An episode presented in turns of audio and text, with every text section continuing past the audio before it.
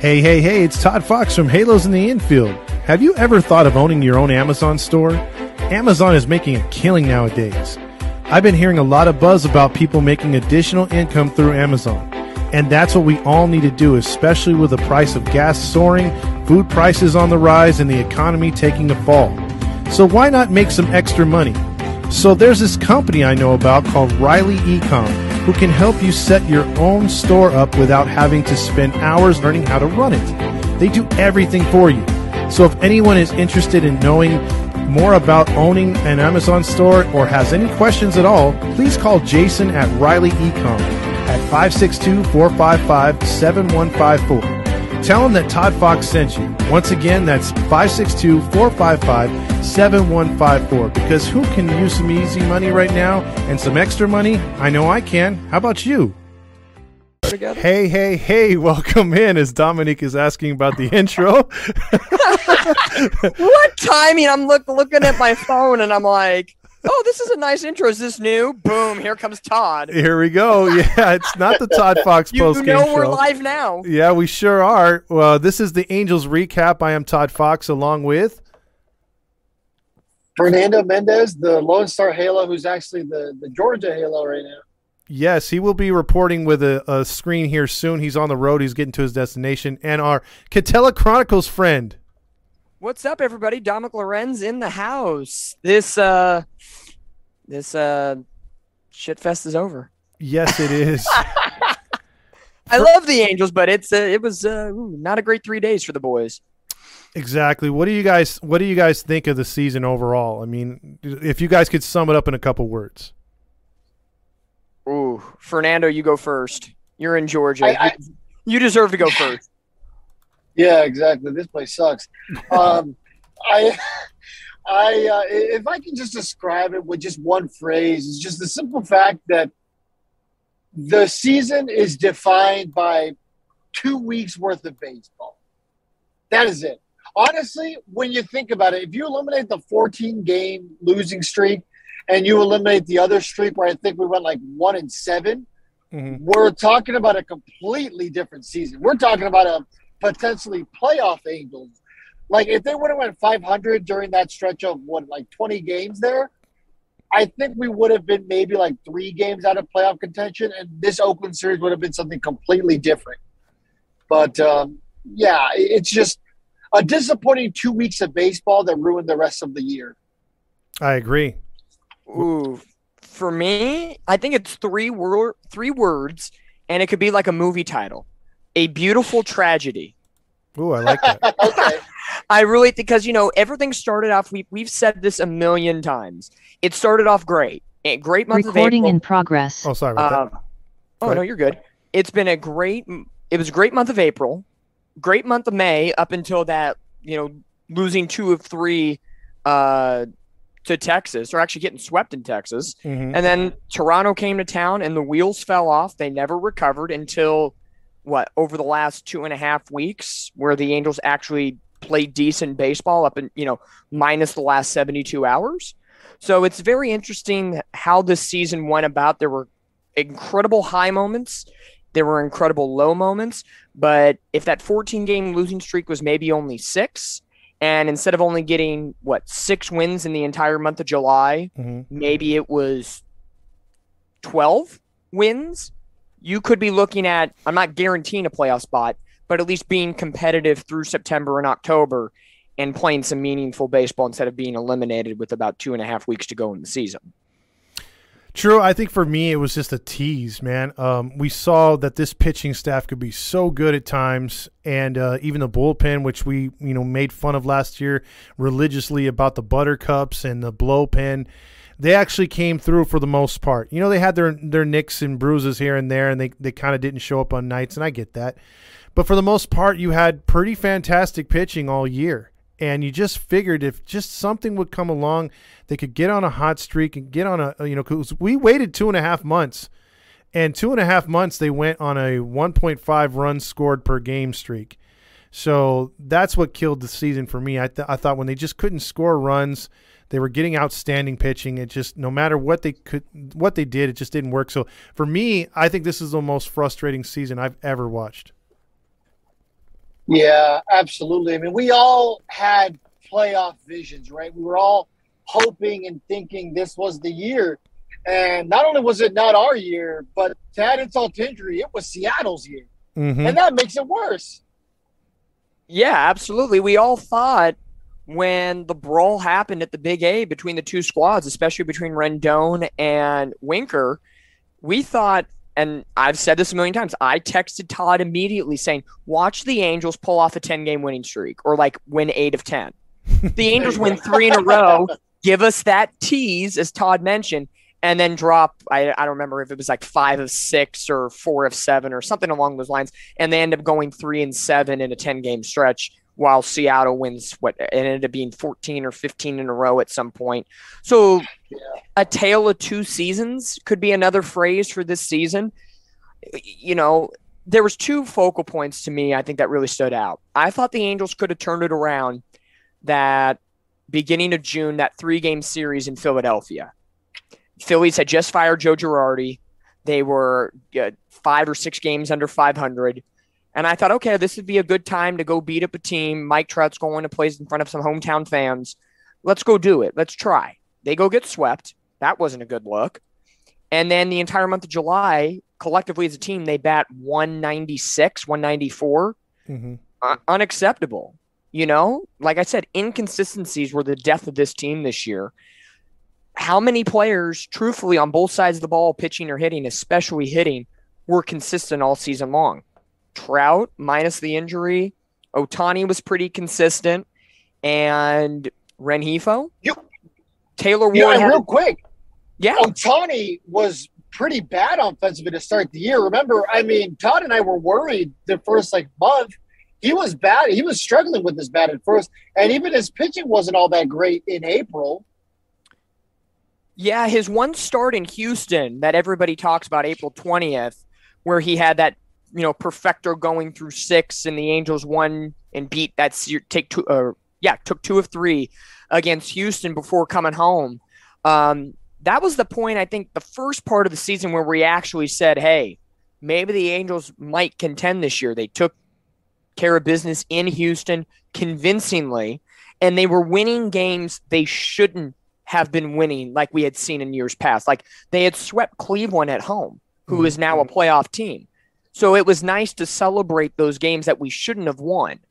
And then, you know, as we found out, June and July, we were losing games we should have won and Yeah, losing games we should have lost. So it was a perfect storm at that point.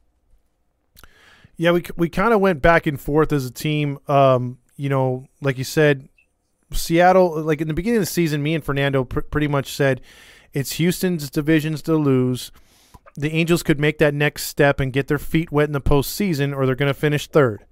And we both agreed that you know Oakland and Texas were going to take steps back, even though Texas made some moves, but they didn't do nothing impressive on pitching wise. So we figured it was going to come down to either Seattle or the Angels to make the postseason as a wild card. And we were kind of giving the nod, maybe biased aside, to the Angels because we felt that if they could stay healthy, Rendon's redemption. Remember, all we all we were touting that from the start. and we, we, we just thought that this team was going to make the next move. And sadly, it, it didn't happen. You know what I think was maybe the kiss of death to the Angels this season? I honestly think it was Rendon's left-handed hitting home run. I really think it was it was a great moment in that encompassed, you know, the no hitter with Reid Detmers, and that was a moment within itself. I think that really encapsulated and really put shockwaves through the pitching staff this season. Um, but I wonder if that was the kiss of death because you know, for the week following, the Angels were thriving, and then boom, it was like I don't want to say Rendon. Rendon did not disrespect the game by any means. He was just, you know, they're shutting out Tampa. Bay. It was a fun moment, but I wonder if the baseball god said, "Okay, a month and a half is enough. We're gonna chop off your legs and enjoy some baseball." You know, go go go quietly into the winter. Well, think about it. But- and it's funny. Oh, go ahead, Ted. No, go ahead. Go ahead.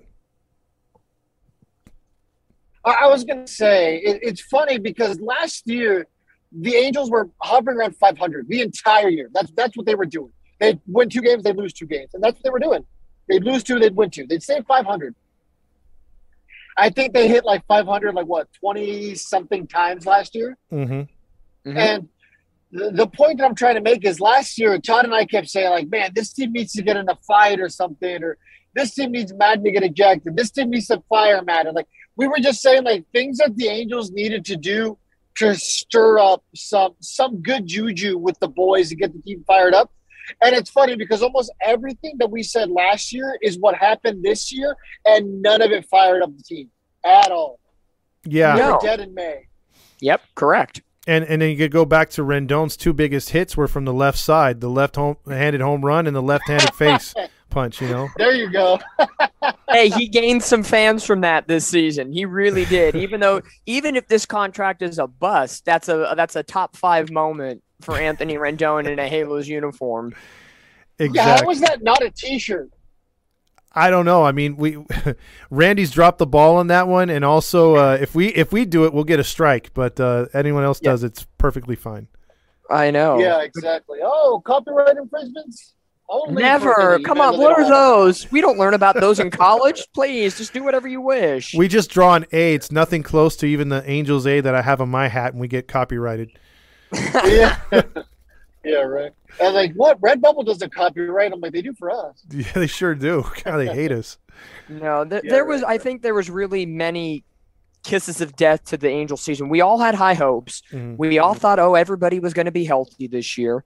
And thinking about it now in retrospect, now that we're past game 162 and there is no tomorrow until February and spring training in Tempe, Mhm. um, this was maybe one of the healthiest Angel seasons, and that says a lot. The biggest injuries were Michael Lorenzen's stretch in the middle of the season. Um, Taylor Ward was kind of on and off the injury list when he, you know, threw his neck out against the right field padded wall. Jared Yeah. Walsh's thoracic syndrome surgery, and Mike Trout's mysterious back ailment. Um, I don't know if I'm missing anything else that really David Fletcher. Yeah, I was gonna say Fletch. Fletcher. There we go. Thank you. Fle- Those, but Oh, besides- Shirley, you're here. Hi, Yeah, I'm here. Hi. great timing. Oh. I know, Yeah. right? Talking about my boy Fletch. But you know, in years past, we've been so used to pitching issues. Like, oh, this guy's down with a forearm strain. This guy's down with shoulder. You know, Lorenzen was really the only person on this pitching staff that had a long-term injury that wasn't legitimate 10 days and was back. Maybe you can take out Austin Warren because he busted his nose on a, you know, batting practice foul ball or something, but he really wasn't a part of this rotation as much as we thought he was going to be this year. So, in comparison to last year, 2020, and maybe even 2019, was this maybe one of the healthier Angel squads? It, it, you know, I think it maybe is a little bit. I know it's a stretch, but it's hard to say. Yeah, I mean, you had In your terms of pitching, yes. Yeah, you had your um. The, it figures the one time we take uh batting practice, Austin Warren gets hit. Um, you know, you had stuff like that. I think That's why they don't do it, Todd. Yeah, I mean, like the health, what like he said, wasn't the problem. I think I think it was just bad coaching this year. Really set us back. Um, you know, bad in-game adjustments. You saw other teams that would switch their their their uh, you know the way they would hit or attack our pitching uh, midway through. Uh, us, we were just sitting there like, well, we're swinging for the fences all night tonight. I don't care if we're down two runs. We don't need to manufacture.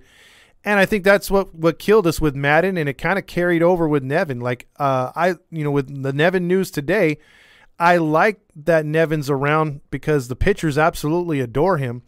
But my thing is, what's he going to do with the, the the lineup? What's he going to do with in game decisions? That's where I'm worried about. I think that's what killed us.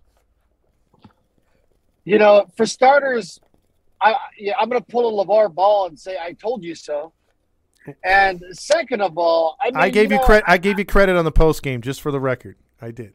Okay, I, I, I He did, not get to listen. He did. the I bear post-game. witness. I heard it. I heard it. He Okay. did give you credit. Yep. I did not get to listen to the post game, uh, you know, because of the uh, the the shit show here in Georgia.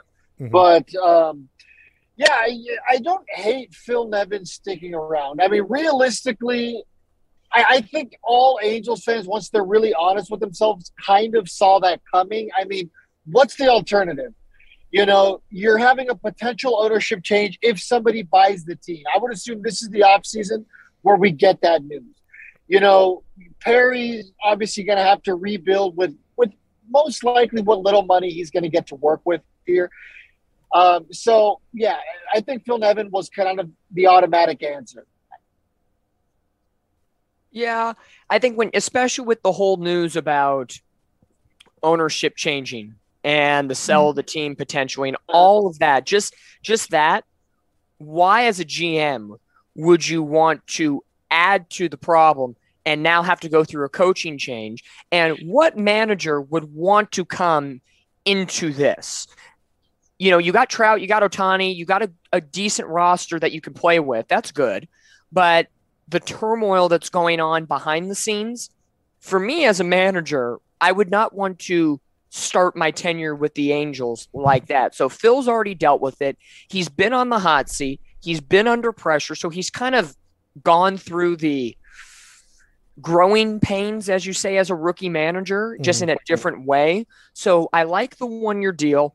We already know that we got to all be honest with ourselves. And, you know, since Swilly hasn't talked that much, I- I'm going to kind of turn this to her if you guys don't mind. Let's be No, real. Um, we all need to sit down and accept the fact that Matt Wise is probably still going to be the Angels pitching coach next year with the positives that we saw from the Angels staff this year. And it's been one of the better Angels pitching staffs as a whole. I would say in the last five to seven years, maybe since the divisional run in 2014. Uh, Matt Wise kept his job, regardless of how much work he really put in or didn't. The pitchers responded and made him look good. So I think Nevin and Wise are safe, but I thoroughly enjoyed Todd's rant today on the hitting side of things, and I know Todd will probably get into that. But based on Phil Nevin and coaching staff, Swilly, what's your take on where the Angels are going to go now that Game 162 is over? Thank God, right? We made it, everybody. Have a drink. Cheers, More cheers, everybody. we made it. Uh, yeah, I, I didn't want to interrupt the flow of your guys' convo, so I just decided to, you know, see where the conversation was going. But um, just really quick, thanks for having me on. I'm excited to talk baseball. Um, so yeah, uh, I think when it comes to Nevin, I think Dom, I think you uh, hit it right on the head. I think that it's because of the potential selling. I think that's why he's not going anywhere. Uh, I know, like you guys mentioned as well, he is very liked among the roster. Uh, he's very liked, um, as far as I know, like in the front office. So, you know, I think that, yeah, getting rid of him with the potential of an, uh, with the potential of a sale, it's just, it, it's another obstacle. So I think that's why why they rehire they re-signed him or whatever. Um I also think that Matt Wise, I mean, one of the things that I have written down is that our pitching this year was so much better. Um despite what our record showed. So I like him staying as well. Uh but yeah, I think it's has to do with ownership. Potent I keep having to say potential ownership because we don't know, right? But Yeah, yeah, we know what you mean. change. We know what you but, Right. Yeah. So I, I I think that's why he's staying. I also, I mean, you guys know the Angels love their local guys, and Phil Nevin is a local guy. So yeah. Yeah, I, th- I think Nevin is is in uh, was was in a screwed up position. You know, like uh, Yeah. he, he was he was given um, not sort of sort of just everything was just messed up in an array, and I think that Minasian brought him on as a potential manager for the future anyway. Um, but the thing was, now you you got to give them at least a year from what they're going to do, and and uh, you know, like like you said, Swilly. I mean, it's perfect. You know, he's the in between till we get the ownership. And let's just face it, even if they find an owner it's going to take a good solid amount of time to get that sell through because 2.5 billion dollars is a lot of paperwork and Yeah. um, it's going to take a, a Yeah. minute and um, you know and this is good for nevin because now it's like hey he's going to put his whole 100% in it and Mm-hmm. um, it's either win or you lose your job you know you, you've got to you could get an extension halfway through if the angels are 10 games up at, uh, at the uh, all-star break or you can get fired uh, if you're 10 games below at the uh, all-star break so it's a make it or break it for him It gives a little wiggle room. yeah for the Angels, Mhm. I think, especially for Perry Mhm. Who we thought was on the hot seat coming into this year with all the moves that he made. And let's be real. Let's take a look for a moment at all the moves Minasian made this offseason. Noah Syndergaard. It didn't it wasn't bad for the Angels. They just traded him. Okay. Uh Aaron Loup. Was it on a on a scale of A to F in school?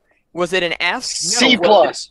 Oh, You know, that's um, generous. Ryan Tepera, uh, borderline as well, very basic. Um, Squiddy Poo. No, no, no. A plus plus plus plus. Like a Christmas story. A plus You know- plus plus plus plus. Yeah. like out of Show all your the, honks, Todd. out of all the additions, out of all the additions Perry Minasian made this offseason, what was the best move? I think that's a roundtable discussion we could have right now. Um, I, I think is Syndergaard the default, even though he got traded. Hmm. It- you know, okay, it's it- can I take this one? yeah, go for it. Okay. Uh, I think it's signing Michael Lorenzen on a one-year deal and taking a shot on him as a starting pitcher. Michael Lorenzen never really got that opportunity with the Reds. Sure, 2015 he got a couple of starts, but he never fully got the keys to the kingdom. Perry Minasian, you know, rolled the dice and proved that hey, you know what, Michael Lorenzen does have the tools to potentially be a number five in the rotation. I don't think he'll ever be a dominant front end of the rotation type guy, but Michael Lorenzen did not embarrass himself this year, and neither did Perry Minasian in signing him. Honestly, I think Lorenzen is at the point where a lot of Angels fans would be like, "Yeah, I'll take him back." I agree completely. Lorenzen was Yeah. going to be my answer as well, to be honest. Um, It- to to put Lorenzen in perspective, and I, I I can see that. I think it's it's Syndergaard or Lorenzen. I think depending on how you value, you know, an ace against a back end of the rotation starter. So I think it just varies. Uh, Mhm. Lorenzen, he did have the shoulder strain that kept him out for about a month and a half. So throw that into the equation here. 18 games, eight and six, a 4.24 ERA. He pitched a total of 97 and two thirds innings. He did have 85 strikeouts and a WHIP of 1.28. Um, m- you know, split his splits actually. I was actually impressed with April two and one with a two nine three. May three and one with a three point three one. June was his worst month in July because he was battling the shoulder and wouldn't say anything. I believe.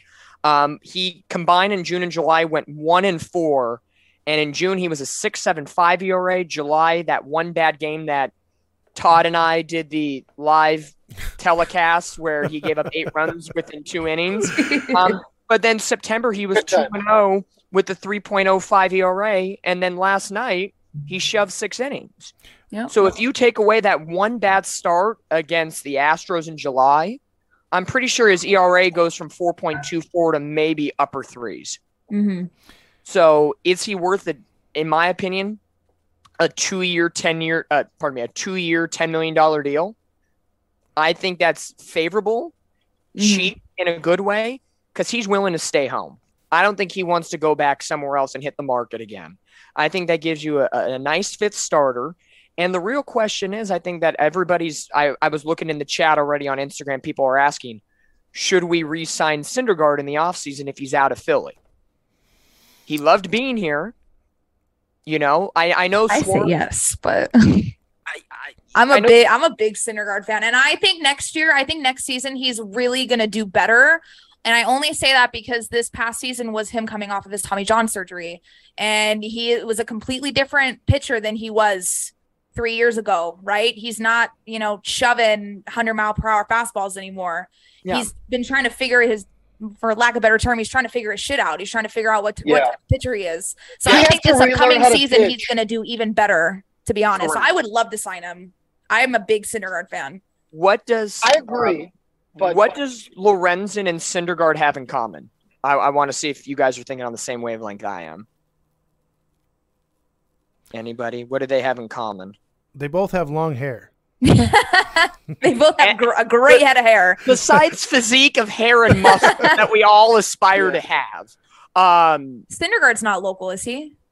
no. No. No, No. right? Okay. Lorenzen me- is though. I to believe me- he's from Texas. Yes, Yeah. you're right. It's Texas. You're right. For me, they have two qualities that I love in pitchers, especially with this Angel staff. Veterans. They have they have ganas. Okay, that's the eh, that's the extra credit bonus point. So Fernando's winning right now. Okay, he got the extra Okay. he got the extra credit. Um, veteranship, especially with the young pitching staff, I love it. And they eat a bunch of innings. They go deep into games, six plus innings nearly every start. that is great not only for the Angels because we're so used to oh four innings, change the bullpen. Mhm. Um, they go deep into games, and in those games where they go deep, it's a quality start. Syndergaard, most of the time, even though he was picking up some losses, he went seven innings, only gave up three runs. If the Angels had a decent offense this year, you're telling me with this offense that had Trout, Ohtani, Ward, Walsh, Rendon, all went healthy, couldn't have scored four runs in seven innings to pick a pitcher up? Like, look at Ohtani today. Shoves five innings, had a perfecter through four, and gets the loss because the Angels scored, you know, no runs while he's on the mound. Ace was right. There's another. There's another uh, coincidence, or at least a thing that they got in common. That's uh, they have the same agent. Oh, Really? Yeah, they do. ooh, So, who is that agent? Good question, though. I don't have that information, but that's what she- Okay, that's hop, what to the Google train. exactly. Baseball Yeah, but you can look it up pretty we, easily. Let's see. Who is Noah Syndergaard's agent? And if you Well, we guys, looked that up. I'll say this about Noah Syndergaard. I would gladly take him back, but unfortunately, I don't think he's a $20 million a year guy anymore. If we're talking about bringing Thor back for, you know, 13 to 15 a year for, you know, two or three years, perhaps. But I mean, I think we all have to admit he's not a 20 million guy anymore. no, no, I, I can agree with that 100%. He's not a hundred, not a hundred million dollar man. Well, that too, but he's not 20 million. Yeah. Is he, is he 10 to 15? Mm, somewhere around there. Maybe like, like, I like 10. Is like the Raisel Iglesias deal too much? The four for 58? Is that too much for like a Syndergaard or is he too old for four years? Is he more like a three year deal? I like Yeah, I'm, three. I'm two. I, I like two with the third option. Yeah. Options Yeah, are very I mean- popular. Look at Carlos Correa. Everybody thinks he's jumping ship to the Angels just because he, you know, patted Ohtani on the back saying he's the best. Yeah, a I don't goddamn shortstop. I don't know about that. I look. I'll tell you. I'll, t- I'll tell you guys this. When we move forward here with the pitching staff, this is how it looks on paper. We already know there's four guys coming. We're gonna have a six uh, man rotation. What we're talking about here is somehow, some way, if we lock up uh, Loki and, and Thor, that's going to give you a rotation: Loki, Thor, uh, Sandoval, Ohtani, Suarez, and Detmers. Is that good enough to rerun again, like they say in basketball? Run it back. Or do we say, hey, you know what? We'll keep Lorenzen in the bullpen. Um, and those last two spots, we got a bunch of rookies coming up. Do we give them a shot? What do you think the Angels do? I don't know. That rotation sounds kind of nice to me. I mean, one of the big things that I have on my notes um, is just how much Sandy Detmers and Suarez impressed me this year. Mhm. Uh, so I would like to see them gel again uh, in our rotation. So I think it sounds great personally. And I think that's three righties and three lefties. Am I wrong? Yeah. Yeah, that would give you an, a nice split for six guys. Yeah. You know, I think the young pitching staff that we have at the minor league level still needs a little more development. We saw some positivity from Chase Silsep this year, but I think command was still his problem, and he was fresh out of college. Give the guy a chance, and he he did extremely well with Double A Rocket City this year. Give him some time with some more closer big league bats at the Triple A level and start like next year, and I could see Silseth maybe making an impact. Um, if the Angels enter spring training next year and enter opening day with the same rotation as this year, I wouldn't say no. The only thing I'm still questioning, and he started to prove me wrong in September, is the length that Suarez can provide. You know, normally he's a four and two thirds to five and a third type pitcher. And recently he was starting to get over the hump and legitimately go six to seven innings, which was nice to see. So if he can ke- keep that up and at least do minimum of six innings, then I can consider him as more of a lock in this rotation. I think he's 80% of a lock, 85% of a lock, but just that one little piece to the puzzle, I think makes Suarez even more dangerous, um, you know, moving forward. But here's the issue with Suarez, and the thing that is maybe scaring me a little bit about him. We're gonna have a pitch clock next year. Suarez is very good when he has a good tempo, but that's the thing with the pitch clock. He's gonna have to readjust. Did he see the pitch clock in the minors? I believe he did, and they use it in spring training this year, right? Mm, I, I think I they think they- did. I thought they did in the B games, but not the major games. I could be wrong, but I'm not sure what the case may be. But you know, that is the situation. You heard Matt Wise talking about Shohei Ohtani be ve- being very slow. Mm-hmm. Yes, Shohei Ohtani. His problem is the fact that he shakes off like ten to fifteen Yeah. pitches. No joke. That's The what happens has when you have an arsenal. arsenal. exactly. Yeah. Um, the guy doesn't have an arsenal. The guy has a freaking uh, a, uh, A Tommy library. helicopter. He has a Yeah, he has a litany of things that Yeah. he needs to do. Yeah. you know you know the big i think there's some people are commenting on instagram as i'm kind of dueling between the zoom and here um two people that haven't been mentioned much this year that could play a factor i don't think as much in the starting rotation i think it's more bullpen I think we're in uh, chris rodriguez and griffin canning 2 Uh-huh. guys that were injured all season long and that canning has been a starter rodriguez partially a starter, more so out of the pen. I like Rodriguez more out of the pen. Um, they could make some noise, but they haven't really pitched. Can I don't think they're gonna. They might get looks, but I don't think they're gonna be trusted, especially after this year. yeah. Yeah. I, I agree.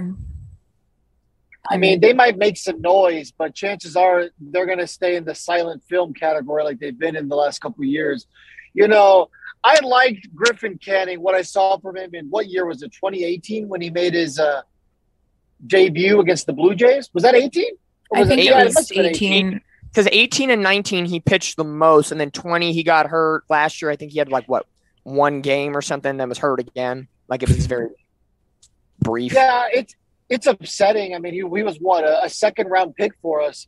Mhm. So I mean, the potential's always been there for him. You know, I've seen some good stuff out of him, but his thing has always been help, and it's been the same thing with Chris Rodriguez. Chris Rodriguez, we saw him when he uh, got a chance at the major league level when he was coming out of the bullpen.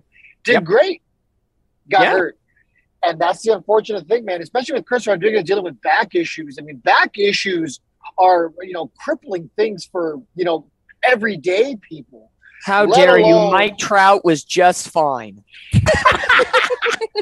Mike Trout Yeah. is just fine, Mr. 40 home run man. Jeez. Yeah, uh, Han Solo. Uh, Han Solo Yeah. the back hurts from carrying the organization on his back the last 10 years. Do we have Fernando with you being the Mr. Han Solo man of the group? Do you have the official number of how many solo home runs Trout had, or do I need to research that? Man, that's that's something I'll have I to might need to do a deep uh, dive. Well, if you Yeah, just look at his home runs, the RBIs, he had 40 home runs and 80 RBIs this year. I'm gonna guess if there's an over under, I'm gonna guess 20 24 of his 40 home runs were solos.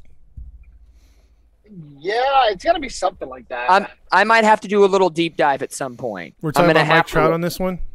Yeah, Yeah. Yeah. How many solo home solos. runs he had this year? Yeah, Yeah. I mean, you, you have what forty home runs, and he he cracked what eighty RBIs. That's what I Yes. just said. That Yeah. that Yeah, that's alone. what I I just said. mean, Uh, You, you again, that's that's what I was saying. You know how they say if it ain't broke, don't fix it. Well, it's the opposite.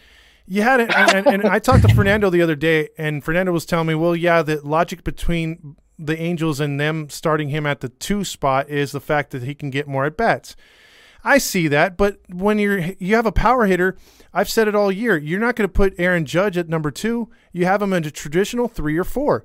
And if we no, had Aaron Judge is leading off. he leads off. he leads It's the- off. He leads He's off. It's off just the way that season. people are building rosters nowadays. They put their top two guys one, two, regardless of if it's they're not like the old days where it was your big hitter was three and four. Which I still spot. like that. Maybe I'm old school. I don't know. I do too. That yeah, was- Aaron Judge leads off. Well, that was that was my point. See, that shows you how much I'm not following the Yankees because I, I just look. I figured he was hitting like three, four, like every other uh, power hitter in the league.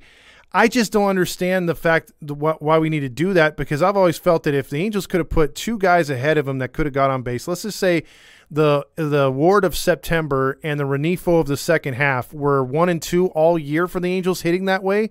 There's no doubt Trout would have about 120, 130 RBIs. Uh, you know, uh, the same thing with Ohtani. But these guys were hitting; they were the Han Solos of baseball. That's all they could do. Here's a theory. I just thought about this. I want this could be a theory why you have more power hitters in the leadoff spot. As an opposing pitcher, pitching to these guys, pitching to Trout, pitching to Judge, pitching to Ronald Acuna Jr. Most of the time, that first at bat of the game, you're getting a feel for your fastball only. You're not Mhm. going to go start diving into your breaking ball first pitch of the game slider. So you're trying to take advantage of a pitcher laying back in the first inning trying to establish his stuff. So what's Judge going to do? He's going to rip a fastball first, second pitch of the game into the seats. And as the Yankee fans say, it's judgment day. You know, he gets a 62 shot, you know? So I could see maybe that's why you get more power hitters up top. But this could transition into a big question moving forward. Again, as with the asterisk, when the Angels are healthy, and depending on the direction of the team this offseason with free agent signing, what could a potential batting order be like? A, a true balanced lineup with the Angels. Because in my opinion, there's the Angels need to make three moves this offseason. Get a starting pitcher, a bona fide one, Mm-hmm. get somebody who's a, a very good uh, bullpen piece to really shore up that bullpen just in case if Loup and Tepera have, you know, their herky jerky moments. And and I'm sorry, get a bona fide outfielder. Joe, we, we can't keep doing this. If you want to keep Jo Adell as your fourth outfielder bench guy, cool, fine, whatever. I, I you get a dub for the day. But if you can make those three moves, and with the Angels' money, they had about $86 million of payroll to roll with this offseason. They just doled out 30 million of it to Shohei Ohtani. So the Angels have about 50 to 55, 56 million, unless they go over the tax, which they won't unless we get a new owner, to play with. Can the Angels hit those three spots? I think they can. To me, it's Rengifo leading off because I don't think the Angels are going to get a shortstop. You're not going to go get a shortstop after a season Rengifo did. And because Rengifo's not a bench piece anymore. He established that this year, regardless if he has a productive year or, like we said with Jared Walsh, oh, a great 2021 season, and then he dropped off in 2022. Regardless of how that goes, the Angels are going to give the same faith to Rengifo than they did Walsh last season slash this season. Eh, So I eh. think Rengifo, Trout, Ohtani, Ward in the four hole, Rendon in the five hole, Walsh in the six hole, that left fielder in the seventh hole, catcher, Stassi slash Thaiss slash O'Hoppe, and then Fletcher is your nine hole second baseman. And I- don't don't forget to throw Soto in there. He could steal a spot Right. if if he has a good spring. Uh, he could steal a spot. I, I really like his at bats. He he you could tell that Reed and Sorrento haven't gotten to him yet. Would would I wonder would the Angels entertain the op- option and with the Angels you know anything's possible uh, of if Soto truly indeed impresses and they think he is the guy, would they be willing to have Renjifo learn how to play left field? He knows how to play right, and or could Ward go to left? Could they play that jigsaw puzzle game and avoid spending money on a big free agent left fielder? You just this is answered your Angels question. ta- You just answered your question. The moment you said avoid spending money, it's like, oh, they're gonna do it. Right. Yeah. Yeah. It's like I'm listening now. That sounds terribly possible.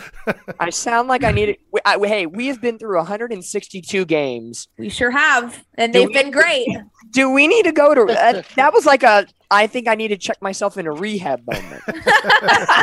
I think that's where we're at in the season right now. But the true, way could- that you came up with that, it just it was. Hey, it's like wonderful. and it's so possible. Hey, it's like 20 people in a pool and one person has the floaty. That That's will live right. in infamy, there folks. you go. That's right. Exactly. Couldn't have said it better myself. I'll tell you one thing. I mean, another surprise, or something that wouldn't surprise me, is if somehow Suzuki found his way back on the field. And even though he went through the retirement, I mean, Unretired. Ooh, Hey, he coached today. He managed the Angels that latter third of the game. And guess what? They scored two runs for him and gave none to Phil Nevin. there. You go. Wrong catcher at the helm. oh man. Yeah, it, it it truly is a perplexing question. Like, even though I shot myself in the foot by saying what I said, with the Angels being a jigsaw puzzle, you know, I'm I'm gonna try to look up here who are free agent outfielders that they could spend money on.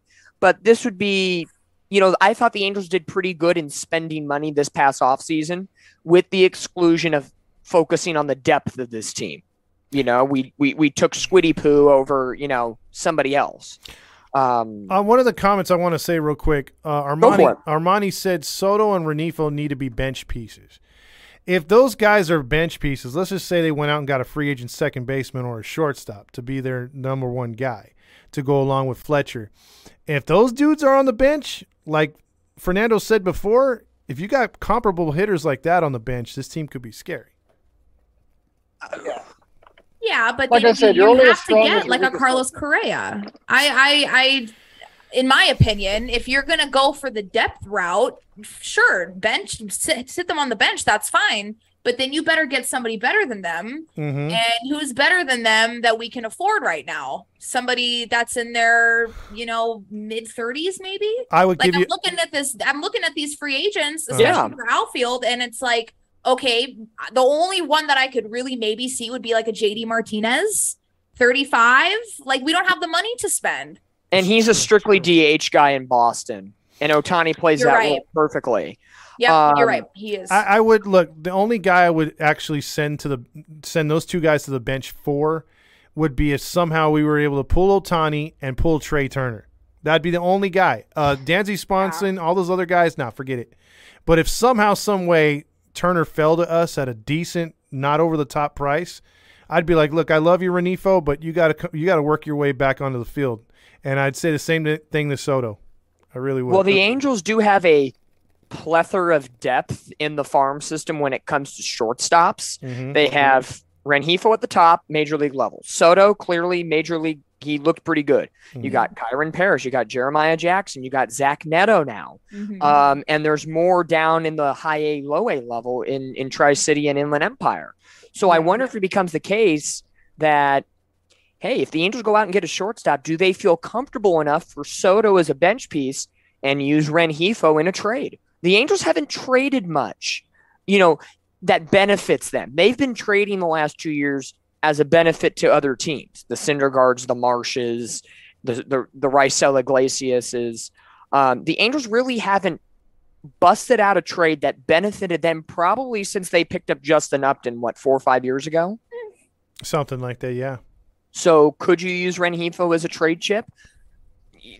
If the price is right, I wonder what you could get for a Rengifo and a pitcher Well- and well, they were going to get a decent return for him when he wasn't proven yet.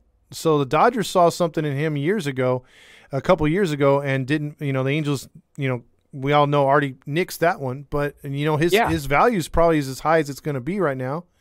And uh, I would even throw in if you're going to sweeten the deal and maybe get another player back or a better impact player, throw a Griffin Canning in there. Why not?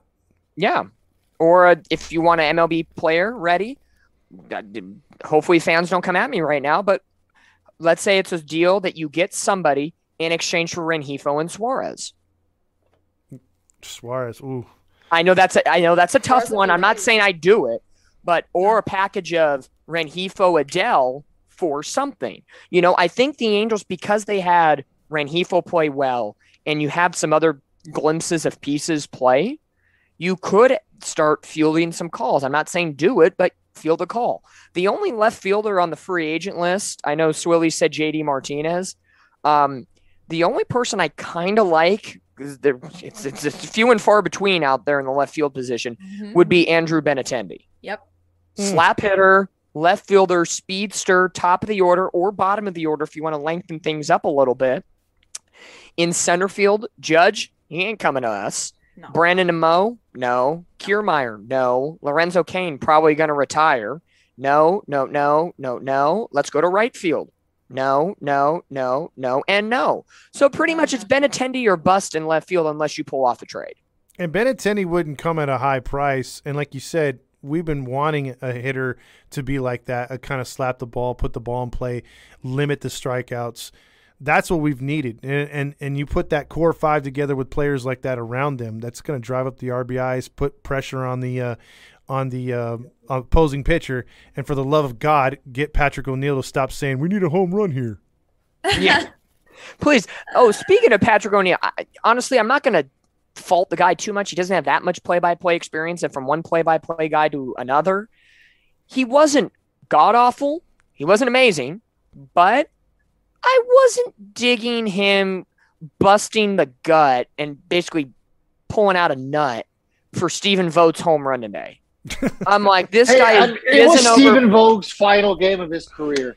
like I dig it. Like I think there's a way you could have done it, but I, I was like doing a couple things and I heard it. I'm like, oh, did you know? Did Stassi get a home run miraculously? And I look and Oakland's like pounding. I'm like, Stephen Vogt, why the hell did Patrick O'Neill just bust a nut over this? I get it's his last game, but he was like, oh my god, it's gone. Oh my! Like if it was Game Seven of the World Series, I'm like, dude.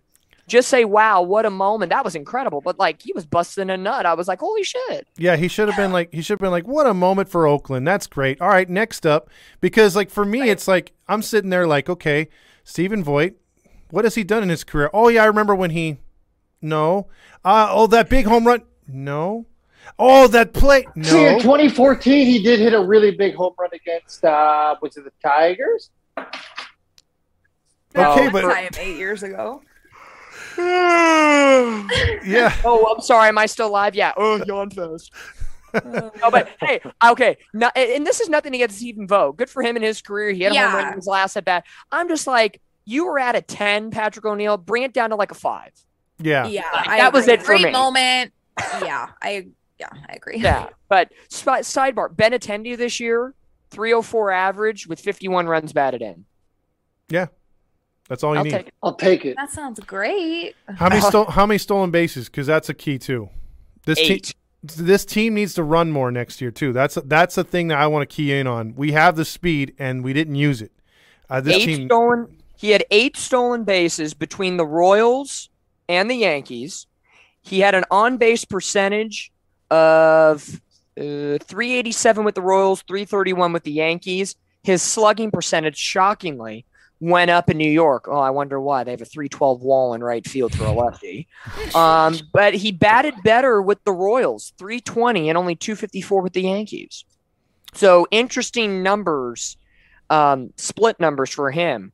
But will you take a 304 average absolutely. Yeah, over Adell's 220? What 221? Wait, wait, wait, wait, wait. How many strikeouts does he have?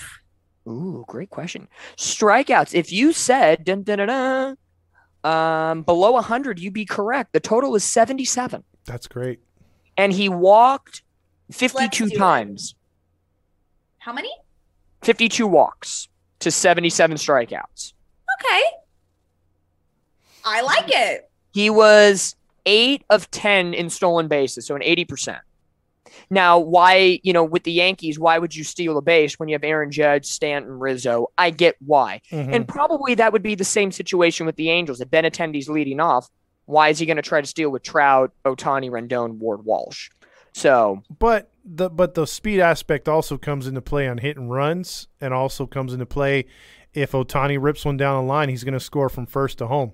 So mm-hmm. correct. you kind of need that speed on the top, and that's where I think the Angels were were missing that because they just didn't have enough guys getting on base ahead of these dudes. You know, so I agree 100% of the way. It's it's a very interesting scenario that the Angels are going to play into this offseason because the shortstop market is going to be it's it's got some meat in it, but that meat is going to be very high priced. The Yeah. outfield market is not going to be beefy, but it's going to be cheap.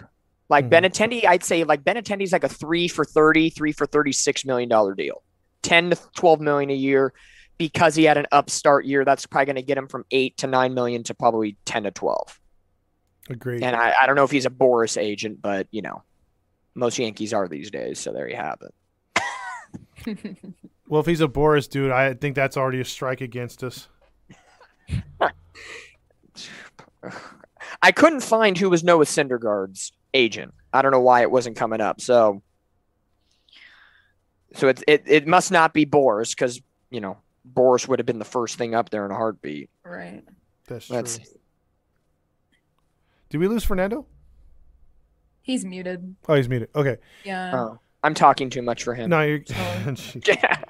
when when do you guys want to get to some trivia? We could throw some trivia out there if we have. Let's a do it moment. now. Let's do it now. Ooh, Trivia. Do it now. Do we get to answer? Uh, well, no, you guys don't, but the fans do. They get to get. Let, let's let's uh give out one of these beautiful uh Anthony Wow. Rendon shirts to start off. Uh, so, Ooh. yeah, Is that what he wore during batting practice when he hit the left-handed homer? yeah. That's a, that's the when he- thing. That's the thing that That's- jinxed him. That's what he was wearing under his little jacket when he punched Winker. There you go. There we go. Exactly. Yeah. All right, so we'll go with that. We'll we'll start with a Rendon shirt. If uh, first one to answer it correctly on the uh, the uh, messages here uh, gets the freaking Rendon shirt. So don't everyone try all at once. Are we are we doing the YouTube chat? Uh, Is that where we're- we're basing off our Instagram? it's off uh, Instagram and Lula, but so it has all, that combined.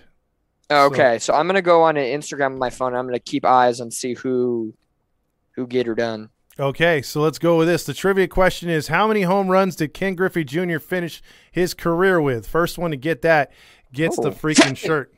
Non-angel questions. A non-angel question. I'm not going to go angel questions on this one, so surprise. and if surprise. anybody says under, you know, if anybody brings up a stupid answer, it's Ken Griffey. He might not have been an angel, but it's Ken Griffey.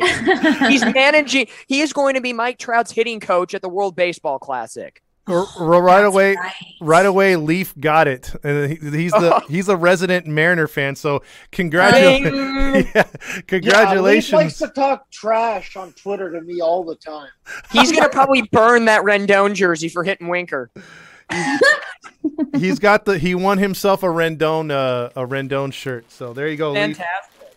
Send me your information on the Heedy page or the other one um, on this one, and then we have another Rendon shirt. We're gonna give away back to back, back to back. another Rendon shirt. So let's see who gets the second Your fiance doesn't take it. Yeah, exactly. She's she'll throw that shit She's away. such a big Rendon head. Yeah.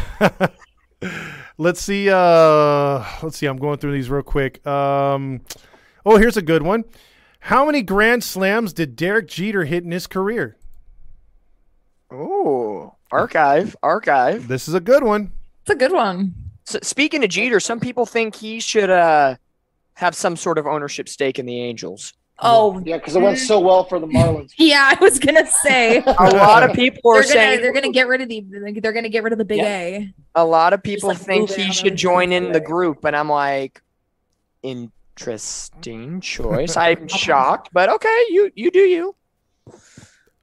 Okay, so Leafs disqualified. He commented again, but uh, once you get one win, that's it. So we're not going to give away multiple. he, but he got the right until- answer. Yeah, e- EQ gets it now. EQ called it first. E with the win. EQ gets the Rendon shirt. So there you go. Congratulations. And uh, you know, what? uh, I actually have a third one. We'll do the last Oh one. my god, it's the trifecta. Hey, he does play third base. He does play third base. True. Yeah, we'll go. We'll go one more because that's the last Rendon shirt I have, and then uh, we'll go back into commentary, and then we'll do some more trivia in a little bit. But we're starting off with a Rendon shirt since that's the least favorite apparently with everybody. so, Uh, is Nats fan on? uh, Nats fan is on. Yes. Ooh. Oh, okay. So uh, Speaking speaking of these trivia questions, Uh-huh. as we as we wait for the answer and who who gets another Rendon shirt, um, I know I was going to bring this up until we found out Phil Nevin was going to return next year as manager. mhm. Um, I had an if the Angels were to go the managerial route and actually search for a manager. I don't know if you guys had anybody in mind. I had one in mind. I think I put in our little internal chat maybe once or twice. I'm really I was going to be really high on MLB Network's Mark DeRosa. Oh, okay. You did say that. We, we talked know- about that on the chat. Okay, yeah, because I, I he's he's all I've always liked him as an analyst on MLB Network. He does his D row deep dives, and you know he would bust the nut for Trout and Ohtani any day of the week. You know, yeah. yeah, he loves when that happens. But he's going to be coaching the World Baseball Classic, and I think that's going to be like his coming out party to managing. And I think, again, with the Trout and Ohtani combination, I think, like I said, he would have busted a nut for that one. Um, You know, that would have been my pick. I don't know if you guys had any other thoughts on who could have managed the Angels. Um, but I am gonna, like I said, I'm gonna love Ken Griffey and Mike Trout in the same dugout for like three weeks. It's gonna be amazing. That's gonna be. What a Mike, dream. Like Mike the Trout, Mike. Trout MVP year next year. It's gonna be Trout versus Ohtani. Imagine. I, I like DeRosa, and I was totally for it on the group chat. But every time I see or hear Mark DeRosa's voice, I think to the MLB The Show segment where he's like, At about 90 to 95, you see seams. Anything after 95 is a blur. That's what I think every time, automatically. It's that exact phrase. I'm like, okay. He he could have Yo, been yo, the Todd, manager Can I ask a trivia question? Uh, yes, go ahead, man. all the way from Georgia. I- how I- many how many peaches do you have? Oh, by the by the way, real quick, uh, real quick, uh, m- uh, EQ for, uh, forfeited his uh, shirt. He wants to give it to Mateo, so Mateo's got the win on the shirt. Then Ah, you don't want the Rendon shirt? Why not? he says he has two of them already. Oh. I, I really love don't it. want the shirt. I love it. Okay. okay. All right. All right. So I don't know what Todd's giving out, but this is the trivia question. It's another Rendon. So you guys know another Rendon shirt? yes, last one. Oh, okay. Well, this is a third. This is a question about a third baseman, but it is Angels related. Okay. You guys know I'm a big a big Yunel Escobar guy. How many hits did Yunel Escobar get in his Angels career? Ooh. he was with the Angels. What? Two years? One year? Uh, Two years. Two year career. I, I, don't honestly, have the Lo- the Lula answers though. I, I don't. So I, I don't have the YouTube. answers. I'm I'm gonna ballpark something. pop like- me, um, message me the answer real quick, uh, Fernando. Okay, yeah, because without before looking it up. the group chat Oh, I saw it now. right I got it. if that if that's the answer, Oh, sorry, would sorry, have it's the wrong one. It's the wrong one. okay. The second one. No, okay, there we go. Okay. got it. Um, This second. I would have been so below. I would have said way below that. Honestly. Dude. Oh, Rob got it. Rob Okay. got it at 253. Okay, I, cool. I don't know You if I know- would have 200. Damn. I'll say this. Uh, I I've definitely talked in nauseum about Yunel Escobar being a super underrated hitter. The guy was a pure hitting talent. Was he an a-hole? Yes. Was he a locker room cancer? Yes. True. You know all the intangibles, I mean, but You know, the- the guy could hit. That's all I'm saying. you know, the intangibles in a player. Right. we Good look for. person. You know what? To like- my knowledge, he didn't. yeah, who needs that? I mean, Nobody. did he hit his sister in a club like yourself? We did no, not to our knowledge. So there you go. You know, We don't conv- we don't he- condone is like domestic violence. Bauer? no, we don't. That's what I'm saying. We don't. That's Oh, what I'm saying. Wow. Why on earth? Well, that trivia question took a dark turn. It sure really did. did. Hey, nobody here is condoning physical violence toward male or females. True, true. True, true. That's So- right. So uh, real quick before we get into one more, we got those three out of the way. Uh, Rob, you get those. Anyone who wins, if you or if you guys forfeit them or whatever, because Leaf is now saying give that shirt to Randy. I don't even think Randy wants it, so you're stuck with it, Leaf, for right now. Um, but yeah, anyone Yeah, who wins, like Stuck with it. yeah, message us. But the next thing we're gonna give away, uh, if you guys have a trivia question, I got one, but it's not Angels related. Um, but it's uh this right here. We're gonna give away a United States of America Angels. Oh, I hat. love that one. Yeah. Okay. So I have that. I have one, so I don't need to win.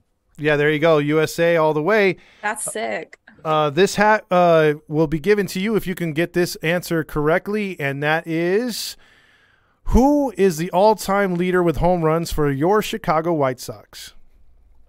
my Chicago White Sox. Ooh. Anybody's Chicago White Sox. I have a clue. Let's see. Do, do, I don't want to say anything, but uh, my my guess would be someone who was with the White Sox. I believe was it his whole career or the majority of his career. I know that totally narrowed down the option. Wow. I mean, Yeah, damn. I know, You know. exactly who you're talking about now. yeah. Was Okay, it here's former pitcher Matt Latos? No, I'm gonna say is it was it a was it a former? Can I say the position that I think it is? Go ahead, because the answer's already in. okay, is it Paul Konerko? No, close. Uh, Matt Bedingo guessed that, but it's actually Javier Ortiz with a win. Frank Thomas. Frank Thomas, the big hurt. Oh, oh yeah. Frank Thomas. Yeah, Okay. True, true. Frank Thomas. I don't know how you didn't immediately think about that. Well, congratulations. Uh, we're going to move on, and we'll get back into the uh, trivia in a bit here. If you guys want some more topics to uh, to uh, go on, because we have like four or five more things to give away. Fantastic. Oh, so yeah, So, how was the venting session? How are we all feeling? now that it's Oh. officially over. I just want the You Dodgers to get eliminated. That's all I care about. Well, you know what we haven't heard Yep. tonight? We haven't had Roger Lodge call in yet. Mm-mm. his his voice is resting, dude. He's got resting, resting, uh, resting voice for the off season when the Angels make those moves. I can only talk so much in this voice, and then it really starts to burn. burn like my desire for one John Stamos. Oh, good heavens! Uh, Burn like me after a night out with John Stamos. Burn like my downstairs region after a night with John Stamos. oh, Johnny. Remember when you and I first met eyes at the Sizzler? Johnny, be good. Johnny, be good. I should have. Damn, There I gotta go. go. I gotta get out of here. She's like, no comment, no comment. I was hoping Swilly was going to throw in her John, her uh, Roger Lodge. Oh yeah, I'd like to hear her. Do it, do it. I'm good. I need to prepare for next time. Fair enough. Okay. She's a she's a you know that voice is a, a one night only, a one moment in a lifetime only type. That's voice. correct. And I have to drop it on you guys when you're not ready. So Yeah. There you go. It's got to Yeah. be like a, you know, like a WrestleMania, one match only type of thing. That's exactly right. Beautiful. Exactly There right. we go. We got to all year. We got to hype it up for that one moment. I love it. Okay, so we've established that shortstop is probably not going to be. What's so funny? No, just your, You your just your Wi-Fi, I think. is Your little audio made you sound like you were in slow mo, like the best possible way for that joke of Roger Lodge. It worked beautifully. Oh, did it? he's like, whatever, Yeah. guys. Yeah, no, it's good. No, we're we're at the We're at the- I'm gonna put a pause for a quick second. Todd, Swilly, Yeah. Fernando, listening. You guys are. I, I'm gonna have to pop off of this for a minute because myself and Catella Chronicles were gonna be recording a podcast for the Ducks season preview here in a moment. So if you guys, I don't know how long you guys plan on being. You don't need to do for. Hey, listen, go Ducks, go fly together. Yeah, Go- Sit king sit, sit Hey, king hey, sit. hey, hey, hey, hey, hey, hey, hey, hey. Ain't all in good fun. Swilly and I are gonna have a fun hockey season now. Oh, I can't wait for time of year. hockey season. I can't wait. It's so great. It's so great. Good but I'm gonna have to jet off here because in 14 minutes I have to put on take off the angel hat and put on the ducks hat. Um, but if you guys are around and uh, still at 9:30, I will be more than willing to jump back on. Okay, that, Uh, that probably might, not nine thirty. yeah, that's pushing not. it, bro. oh please, you you know, come on, I'm up till 2 a.m. We could do this all night. There you go. I'm, But I'm in I- but- Atlanta. Oh come on, party till 5 a.m. with us. Let's go. That's 24 right. It's like, it's like college days. Study as long as you need. But I but in but but with that in mind, I'm gonna gracefully bow out here. Um, We're just way with past the scheduling college days. Yeah, Yeah. true. With the scheduling conflict, but cheers, Todd, Swilly, Fernando. It's been a pleasure all season long You doing got it. Angels with you guys. Heck yeah. It's been fun. We we've we've climbed hell and high water to get to this point. We got Trout 40 home runs. We didn't We get a 90 loss season. Yes. So we have some And Trout 350 home runs. as well. 350 for Trouty. Ohtani was spectacular. Um, we had some moments this year. We had some great moments, and uh, we had some lows, we had some highs, but it was a fantastic to do it together. And uh, you know, even though Swilly's a Kings fan and and Fernando's a Coyotes fan, um, Oh. stick around for hockey season, folks, because it you know sports ain't done yet, folks. Exactly. Like, no, it's the best month for sports. let's enjoy it. But uh, I'm gonna bow out tonight. Cheers, you guys. We will be doing stuff soon for off-season Angel coverage. Um, there is no day but today, but the Angels will have to live until tomorrow. There you go. That's the quota that that's gonna be my saying to end it here. But uh, cheers, guys. You know the shameless plug. Follow us, Catella Chronicles, Twitter and Instagram. There's the shameless plug that I must pull every time. Um, but have a fun night. Enjoy the Instagram live. And uh, what what are before I leave? what are some other uh, giveaways you're giving away? Is there Uh, anything spectacular? Well, I need I need to I need to get something really good for these because I got two. I got this Angels hat right here, created by Randy. It's the last one of its kind. We gave out most of those this year. It's a trucker hat. We have this beautiful Hawaiian Angels shirt right here. So Okay. Oh, that's okay. another good one. And then we also have a looks like a long sleeve. Is this a long sleeve? Uh, yes, it is a long. No, it's not a long sleeve, but it's very thick. It'll keep you warm. It's an Angels Patriotic A, and the Coupe de Gras. I've been trying to give this thing away. We're trying. Yeah, the, the Coupe de Gras is this, and I, I'm I need some recommendations because this can't be some easy question. This has to be something big to give away. This is a 1996 uh, Angels Tim Salmon jersey. It's got the Oh, big ass CA on the side. It's got the American League 125 year logo. It's decked out. So this is Oh. brand spanking new. It's a double X if anybody wants it, but we have to come up with something big to give it away as a finale for our fans. Someone needs to create an Angels fight song. and sing it right now. and go. sing Right it. now, perform it for us. Perfor- you And need to record judge you. yourself. You. need to write a fight song, record it, and tag Halos in the Infield, Catella Chronicles, and Swilly. And we will be your American Idol judges. Love it. There you go. It's gonna be Roger Lodge singing the Cerritos High alma mater, but an Angels version of it. All right, the, fir- the first one, Walsh will hit the the first one to ride their bike down Catella live gets it. No. There you go. Oh, There geez. go. Speaking. Oh, Let's before I go. go, speaking of bikes, either next week or the week after, there's going to be the Catella Chronicles end of season awards, and it's going to be a little bike award, a golden bike, and you can ride it all the way from Angel Stadium to Honda Center. And there's about it's There going to be like the SB. There's going to be ten categories of awards to be given out. It's like the SBs. We're going to probably do something like this, an Instagram live, YouTube thingy. Todd, you're invited. Fernando invited. Swilly invited. Um, I'll we'll be messaging each other, but the awards show, the end of year awards, are coming soon, presented by Catella Chronicles. Dude, That that's work? such a great idea. We should do a like a fundraiser donation, like bike ride event. Instead of a 5K, it's a 0.1K we ride our Cross the street our with your bike. bike. Oh From my the big A to the pond. Big A to the pond. That's all it's about. Perfect. Can you guys Oh, legally stop traffic to do this event? We have that one aggressive dude. Um, We'll God, make it what's his name? Jeremy DeWitt. Jeremy DeWitt who like smacks on the, the fake cop. There you go. I think we could Oh, work something out. right.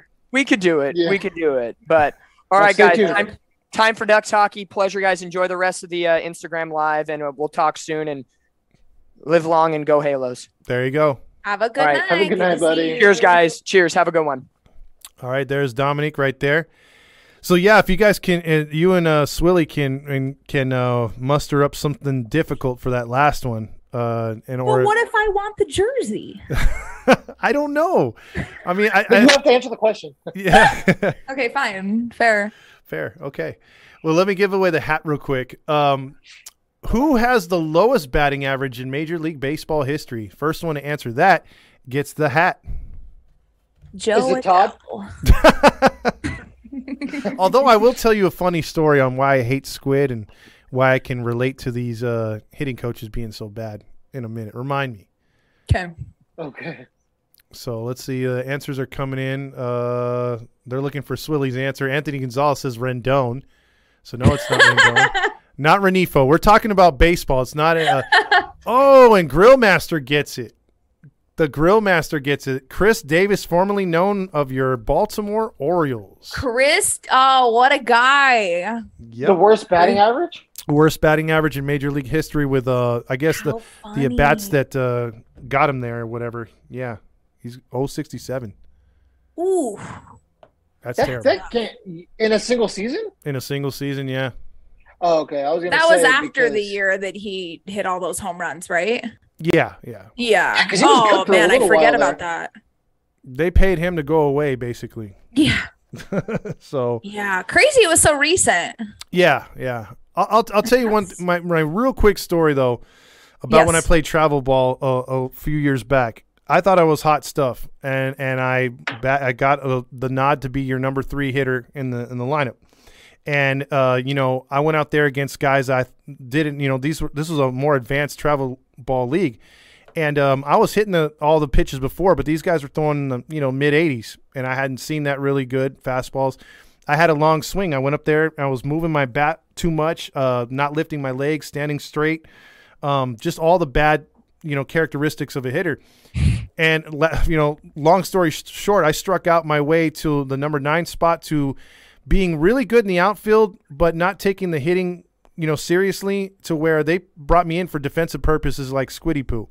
And I hate Squiddy Poo because he can he if he changes his stance like Marsh did, he'd become a better hitter. And it took me two years of just failing and almost being kicked off the team for being crappy and striking out, which I don't blame Wow. him, to finally realize I needed to change something up. And I began, I didn't get my power back, but I, I started to slap the ball in it and think good things happen. So that's why I get so mad at Squiddy This was Poo. for Sunday League. no, this was for a Saturday league.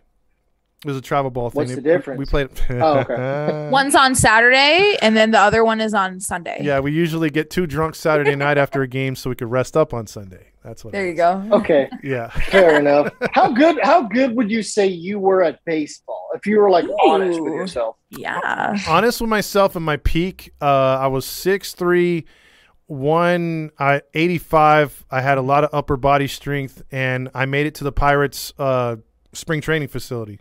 So I played. Really? Yeah, I played. a- I played. Uh, I, I was a walk on, and I was doing good.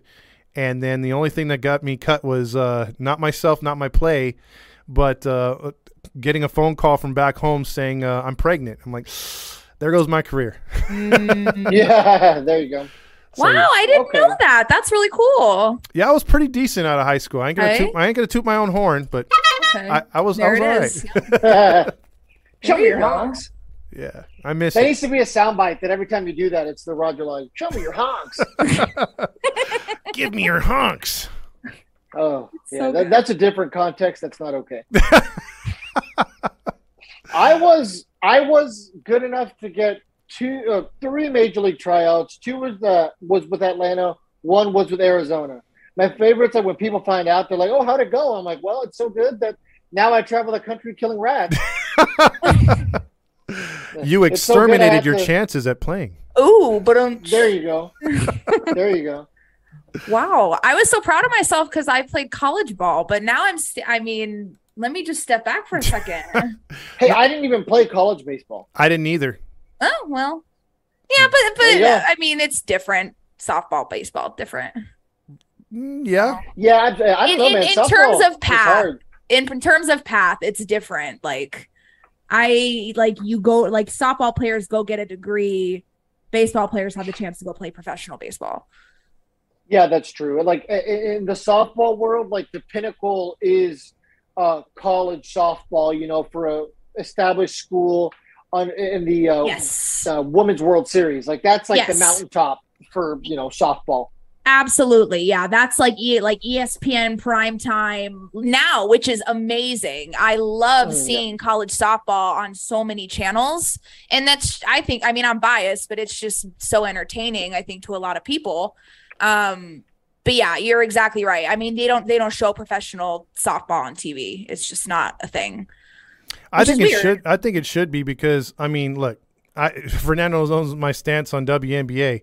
I think college softball or or, or pro, professional softball is way more exciting than the WNBA. Just saying. I'm biased, but I completely agree with you. I mean, it's it's so like, especially comparing it to baseball, it's so much more fast paced. Like these girls are making similar plays, you know, to college baseball players on a smaller field, though. Like, I, I again, I'm extremely biased, but I it, it's so fun to watch, and I would much rather watch softball. And with a with a bigger ball, I faced a high school, um, probably one of the best premier softball pitchers back in my day in high school, and uh, she pitched against us because you know she was saying that she could strike a few of us out, and we were all laughing at her because we were a lot more male chauvinist back then. Um, but uh, but no, she struck me out. Uh, on a rise ball or what? no, she had one that sli- uh, was a slider. Uh, she threw one. It was just, it was just, man, it, like a rise ball. I let it go because it went like, you know, she kind of lost the angle on it, kind of came in on me. but she threw one that just dipped out of the zone, and I whiffed at it nasty. So uh, Damn. they got some movement. You know, they're they're they're not. I to- mean- you know, Remember Pujols like looking silly against Jennie Finch? Like Jennie Finch embarrassed the Oh, hell Jenny out of Finch Albert doesn't Pujols. fuck around. No. Yeah, and that was like peak Albert Pujols. Like that was like La Yeah. Máquina Albert Pujols, and he looks silly. exactly, exactly. Was that So, pitcher no, those women got local? She was Is he local. here? She was local. Yeah? yeah. What what was her name? Stu- I don't remember. That was Don't remember. Oh, twenty okay. years ago. But Okay. No, I was just curious because there's a lot. I mean, similar to baseball, there's a lot of really good talent that comes out of Southern California for softball, and it's such a small world. So I was just curious. Mm-hmm. oh, it is. I mean, like when What Court, position did you play? I played corners. I mainly I mainly played first though. Um because I so I probably would have played third in high school, uh, but I played with two sisters uh, that went to Oklahoma and Nebraska. So I was not going Oh, to yeah, play over them. Uh, so I I played first in high school and in college. all right. I could see you as a first baseman. I, Yeah. I could see that for sure. I I'm I'm not. I mean, I'm like five seven. I have long limbs, so I made it work. I actually really enjoyed it. I liked being involved in a lot of plays. So That's, That's- fair. Okay, I, I know when I can Court, see that. when Courtney came on and she played for our uh, our softball team last year, dude, she was cranking them because she played college too. So okay, we know you women can hit. That's for damn sure. we we can. It's true. Do you guys still play play slow pitch? Uh, we were playing for that tournament, whatever, last year, and it was fun. We uh, Fernando wanted to get a baseball one going this year, but Okay. I don't know if we're gonna do that or not. We still might try to do softball again, so we'll see. Yeah, we'll see. I mean, it, I wonder if this time maybe we should do both. Maybe like we can do a softball game and a baseball game. Like there was a lot of people mad last year that we couldn't do a baseball game, but obviously softball is way more inclusive than baseball.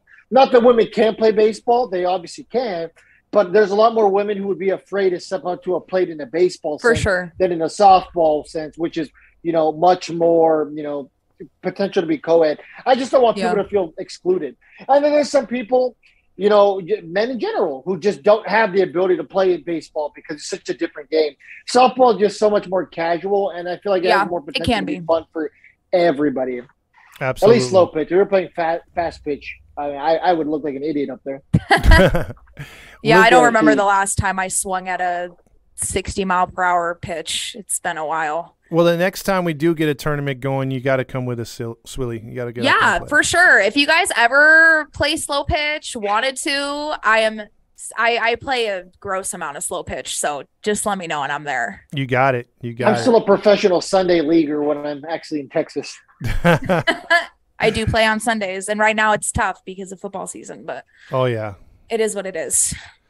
Well, let's let's get into uh, one of three left that we have to get away give away real quick, and it's uh, in honor of Kurt Suzuki. This Hawaiian shirt, it's uh, Angels Hawaiian shirt right here. Uh, we'll give this away uh, if you guys can answer or gals can answer the question: Who was the oldest MLB player to finish, or what was the age and the oldest player to finish his career in the MLB? Let's see if we can get that Ooh. first Well, one. Albert Pujols, 57. Let's see, man. Let's see, because uh, you know Albert Pujols is around sixty or something right now, but uh, we don't know for sure. Yeah. So till we get the Yeah, papers. show me your birth certificate. Uh oh, I have to go to the judges on this one. Fernando Swilly, Uh-huh. Oh no. What Right. happened? Randy got it.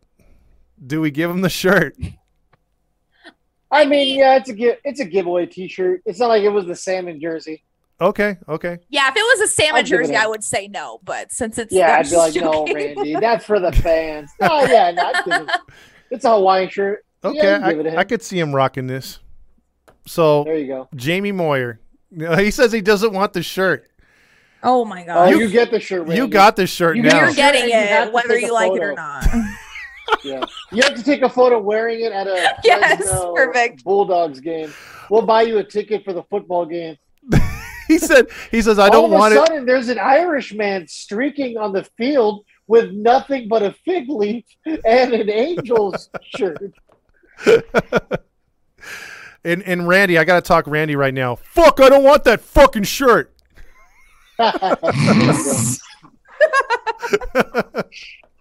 There you go. dead. Oh man. Well, you Yeah. could you could gift the you can gift the shirt away to somebody, Randy. Uh, Dosadilla wants it, so if uh if you want to give it to that person, then there you go. So that's up to you, man. Uh, do you guys have another trivia question? You want me and then save the salmon one f- before we get out of here?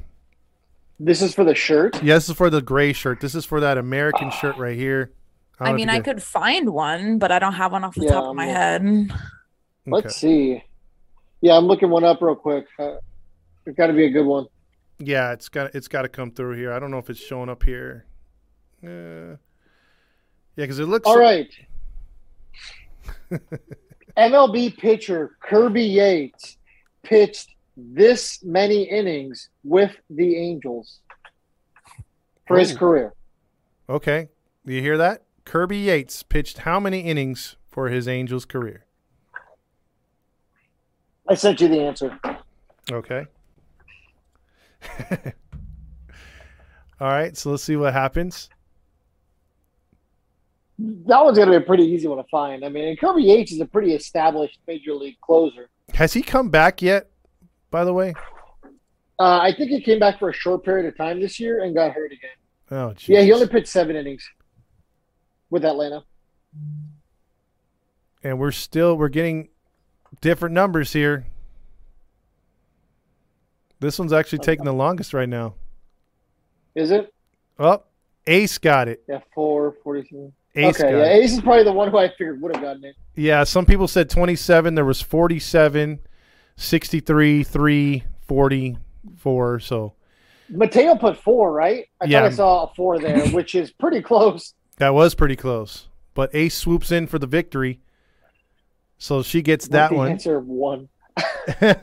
One inning. It was one inning. you know what's funny about this so far? We've had we've given away three three of the things we've given away. People give it to other people already. So, so yeah. People it. like being right. That's all. Some people just want to be It's a right. at pride. They don't really. Yeah. Yep, yeah. so that was that was the correct answer. It was only one inning. So Wow. there you go.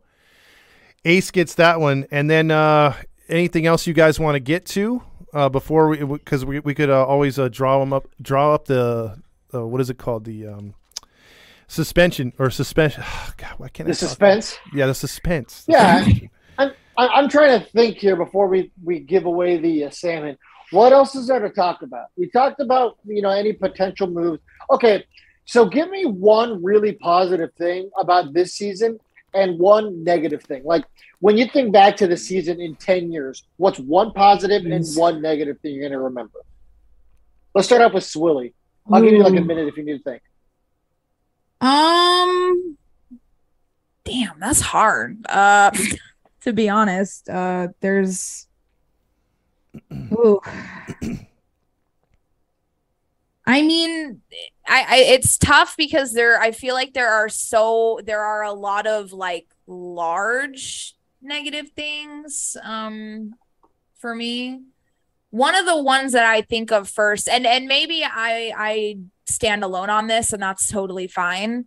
But I think looking back, um I think that the Maddon firing played a really big role in the way that the season ended up going. Um, and you guys know that I'm really big on like in like intangibles. Um, that's like something that I it frustrates me that more people don't talk about things like team chemistry, um, you know, things that you can't track, right? And I Oh. think that internally that played a really big role in the way that things ended up going this season. Sure, the 14 game streak, yeah, that for sure played a part. Uh, but I I think that letting him go because a lot of people thought he was the guy, right? So I think that that looking back 10 years from now, thinking that we fired Joe Maddon, I think I think that I don't know. I think it played a bigger part than some people might like to admit. Okay. What about a positive? Uh, a positive was that the worst part of our game this year was not our pitching. I think that our pitching uh was actually pretty well or pretty well. It was it was pretty good this year. Pretty good. Um, I I have a few just you know random things written down. We did we were top ten in the league in ERA and hits allowed, which is great. Um, thinking that we had a three seven seven ERA. I I I'm, I was pretty surprised to see that number. Um, but we we were bottom ten in almost every single hitting stat. Uh, so you know, I think the hit the pitching this year greatly improved. We drafted all pitchers, one draft or not this past draft, but the draft before. So I think the pitching this year was a big positive, and I'm excited to see how things move in the future once our bullpen and our rotation have gelled more. You know, and it's funny that you bring up like the bottom stats for the offense because actually it's really just the final three spots.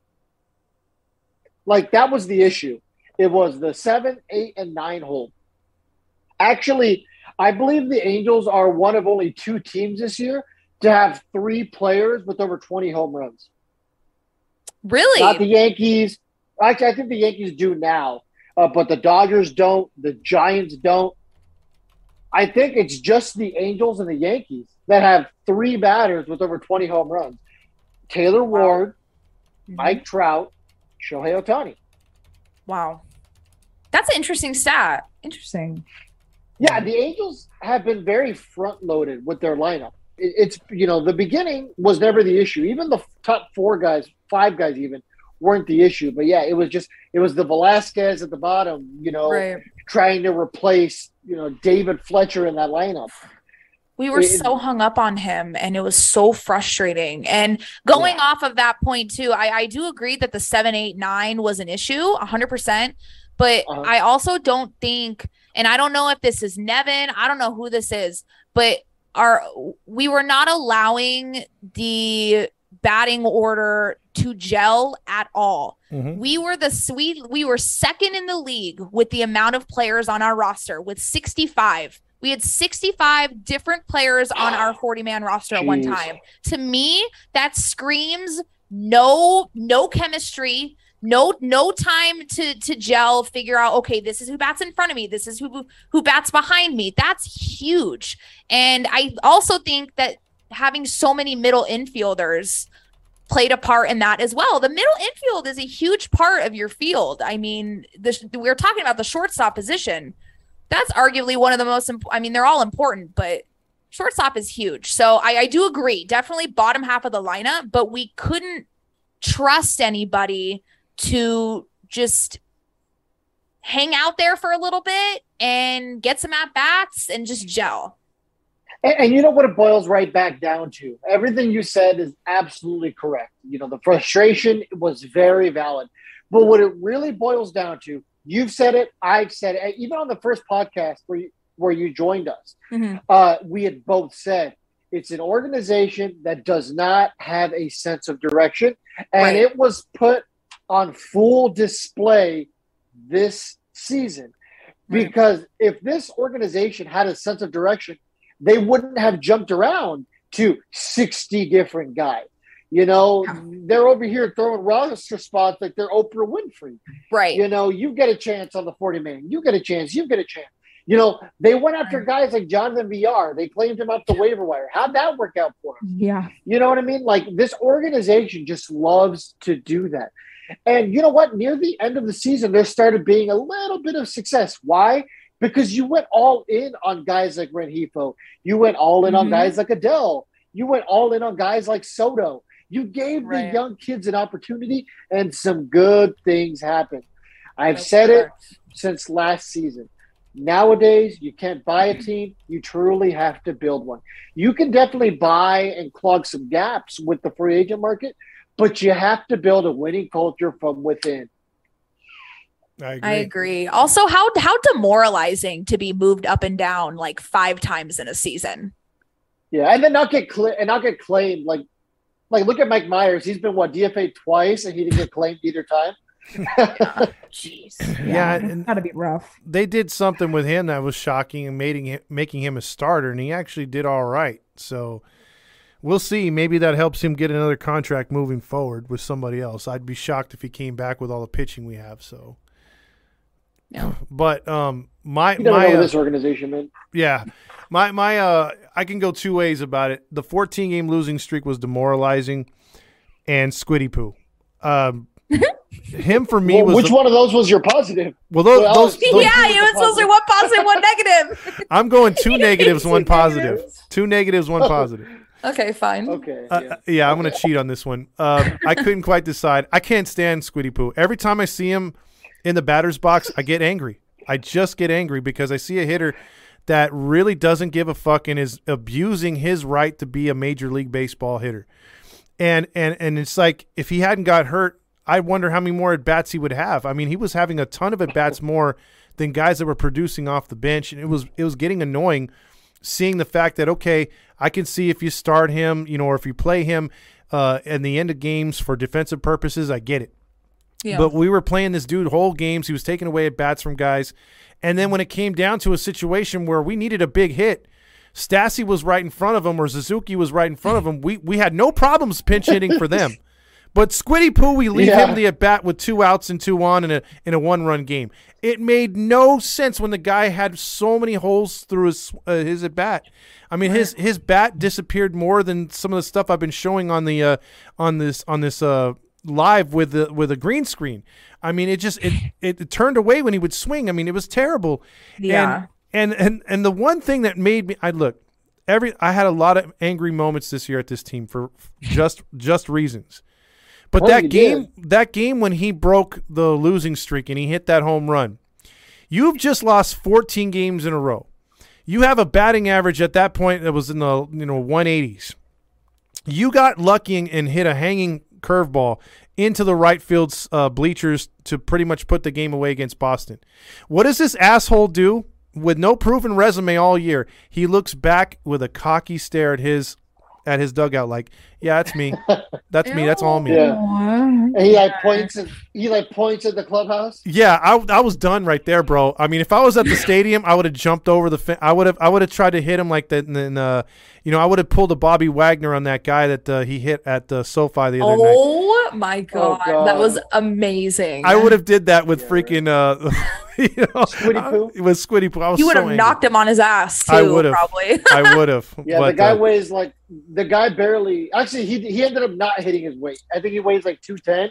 He was in the. I think he was batting one eight one ninety six. 196. Yeah, I mean, And come. somehow he squeaked out 349 plate appearances and 125 games. Yeah, exactly. Whoa. So oh you're He playing. played in 125 games, and this guy batted 196 and had an on base percentage of 236. You see why I didn't like him? You see why he made me angry? Because at least if he's walking, or at least if he's bunting and, and- and, putting the ball in play, I'm happy with that. He didn't do none of that. He only walked 15 times. He walked 15 15 times times. and he had a starting position on a professional baseball team and he walked 15 times Exactly. All right, which one of you guys is gonna guess how many strikeouts he he got this year? How many Oh, times Jesus. did Squiddy Poo strike out this season? you said he had how many plate appearances Uh, he had 349 plate appearances. He only had 322 at bats. oh right because of the 15 walks right Yeah, so that puts it in perspective. dang i'm a i'm gonna go like Hey, and fielder's choices. i'm gonna go like i'm gonna be oof. i'm gonna go like 90 I'm gonna do the prices Hi. right. 89. 119. whoa Whoa, i was wow. gonna, oh man i I, I I underestimated him. Overestimated him? It, it really puts it in a perspective. You know, I am nobody to talk about anyone getting an opportunity in the major leagues. You know what, man? Good for him. Get get paid, brother. But you know, when you have guys like Soto, God, even guys like Zach Neto, I guarantee you, Zach Neto is gonna, is gonna walk more than fifteen times. Well, let's put you in perspective, uh, and then they don't build them like this anymore. But I saw a stat the other day when Judge struck out for his 167th time this year. Uh, Tony Gwynn for his career struck out 167 times. So Wow. Struck, I thought he struck out like two something in his career. now 167, dude. That's that's, contact. amazing. Yeah. Yeah, I mean Tony Gwynn Jr. was the best. You know, sorry, not Tony Gwynn Sr. Sorry, Yeah. was one of the best pure hitters we've ever seen. You know, the guy can hit anything. We're we're just looking for a hitter that can do the fraction of what he did. Just a fraction, not even not even Yeah. like half, you know, because it's like impossible. But just contact here and there. I mean, Squiddy, yeah, Squiddy give yourself Poo. chance. I mean, I'm curious as well how many of those are looking and how many of them are swinging. But Well, that's Yeah. that's the other thing I will say. The I wish Randy brought this up, and I think Fernando did too. They said this year we wish we kept a stat on how many times we gave the uh, Nacho Night Award away for how many uh, hat trick strikeouts or golden sombreros. This team led the league easily in strikeouts. It was it was pretty did. embarrassing. Led the league. But I will say my positives. I'll just sum it up real quick. It's got to be Ohtani. Got to be Ohtani. yeah, Yeah, I mean, Ohtani, you know, last year we saw the greatest single season by a player. This year, he outdid himself. Mhm. Yep. You know, I made a tweet a couple days ago. For any of you guys who are wrestling fans, The Undertaker was what, 21 and 0 at WrestleMania at one point. He was undefeated. The dead man was Mr. WrestleMania. 21 and 0. Paul Heyman, who used to be Brock Lesnar's manager, was always talking about, oh, you know, Brock Lesnar's going to break the streak. Brock Lesnar is the one. I tweeted that Ohtani is the one. He is the exception. You know, Aaron Judge, I'll tip my cap to him. He did something cool. You know, he he got a what a triple crown, I believe. He ended up doing it. hmm he did end up doing it. He ended up doing it. But you know what? I've seen a triple crown in my lifetime. I'm not going to say it's not impressive, but I've seen a triple crown in my lifetime. A few. I've never seen what I saw Shohei do. Over 30 home runs and uh, Over what was it? 15 strikeouts. wins Oh, Yeah. yeah, that too. Mhm. and 15 wins Should have been and 16. over 150 innings pitched. yep. So, what more can can you want out of a baseball player? You know, and, that's the beauty in baseball. Any baseball fan, and I don't mean anybody who can sit down and watch a baseball game. I mean anybody who listens to our shows, follows this page, and just follows this team religiously will understand what I'm saying. Baseball is the most beautiful game on the planet because it's one of the only games where you consistently see things that are impossible. Shohei hmm. Ohtani is impossible. We never, ever thought that we'd see what we are seeing out of him. And he keeps on breaking the barriers on what a human can do and what his potential is.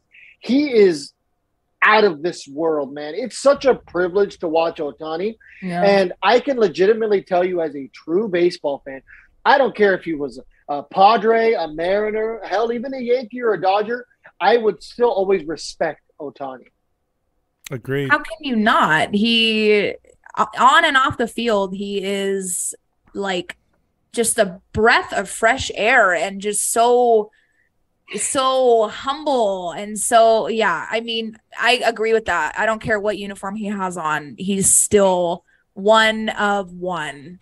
And the one Absolutely. per the one person that he gets compared to is Babe Ruth. And he's Yeah. better than Babe Ruth by a long shot.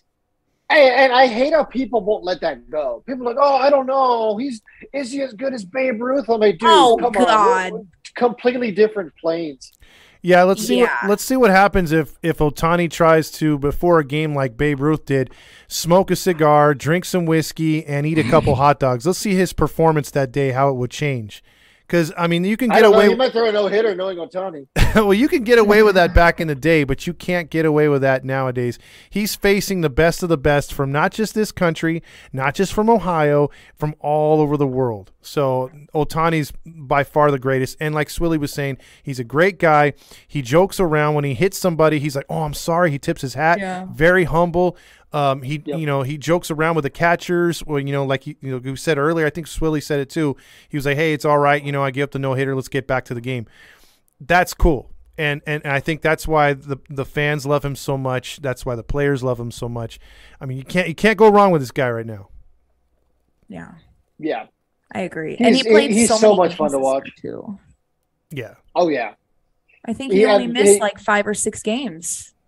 Yeah, Yeah, and I think it's because he was forced to miss those games, right? Yeah, they sat him on purpose. It wasn't because he wanted to. Because if you, if from what we've heard, what we've been told, it's like you got to pretty much force him to sit out. He doesn't want to, Yeah. you know, sit out. So Yeah. I mean, the fact that for two years we've been privileged enough to see a healthy Ohtani, uh, that alone has to go. You can't go unnoticed. mhm. I mean, we know the kind of work that that guy puts into everything. You know, if you show up early in an Angels game during batting practice to, for like the 10, 15 minutes you actually get to see them before, you know, the away team takes the field, Ohtani is out there throwing. I hardly ever went to an Angels game and saw Shohei Ohtani just not doing anything. Sure, sometimes he might not have been out, but most of the time he was out there throwing with Ippei or, you know, working with Matt Wise in the bullpen, something. I agree. I agree. So did we did we But, uh, agree oh, on? my it? negative? oh, you're negative. I'm sorry. Oh, oh, right, right. 14 Ohtani was your losing streak. positive. That's right.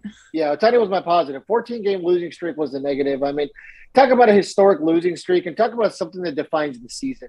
I mean, you know, if you take out the 14 game losing streak, we're talking about a different season. Yeah. It might not have been a playoff season, but there's a big difference between finishing over 500 or close to 500 and just landing on your face again. I agree. Yep. Well, let's let's get to the coup de grace. Do we come up with something that we're going to offer here as far as a question? Make this hard or what? Make this hard. Come on, keep your come on, come on, dude. Let's keep, let's keep it PG here. I wasn't even thinking about the you sicko. We- we have think of a Hunter quick out. Question. Also, oh, yeah, I'm there's the a bad guy. lady in the you're the one room. who took Please, thank you. Yeah, Fernando. God damn it. You're the one who was thinking like that, brother. I'm trying to think of a question here. Uh-huh. I'm trying to be a productive member of society. Sure you I'm are. sitting in Georgia. Mm-hmm. Ah, let's see. Uh, this is for a good prize. Yeah, this is I for an wanna throw something in Excelente there. prize. For real. This this jersey literally will cost whoever wins it if they were to pay out of pocket 150 bucks. Oh, Yeah, so this is this is a good this is a good hookup that I have. That's why I'm giving it away because it's a promotional deal. Because otherwise, I keep it myself. I already have one, but I'd still keep it because it's it's legit. I mean, most jerseys and knockoffs they don't have the numbers on the front, they don't have the patches, but this has the year from you know they had the 125 years of baseball. It's got it's it's a Nike jersey, so I mean it's legit. It's really legit. Oh, I mean, should it Well- be Angels related or should it be non-Angels related? Should it be Tim Salmon related? I have one about Arte Moreno, but I mean, I- it might be easy. Mm. See, we, we need we need something difficult to where it's not like everybody answers at the same time. We need someone. Right. We need one of those uh, ones where it could be like sort of a. This is where the show prep comes in, so that's on me. Yeah, right. I was in a car. I was supposed Where to be did Roger prepared. Lodge go to elementary school. I know he's told us like a thousand times. I just forget. I'm the pride of Catella High School. Or Oh. well, he's a pride of uh, what Cerritos High. Yeah, I was a leprechaun. Oh my god.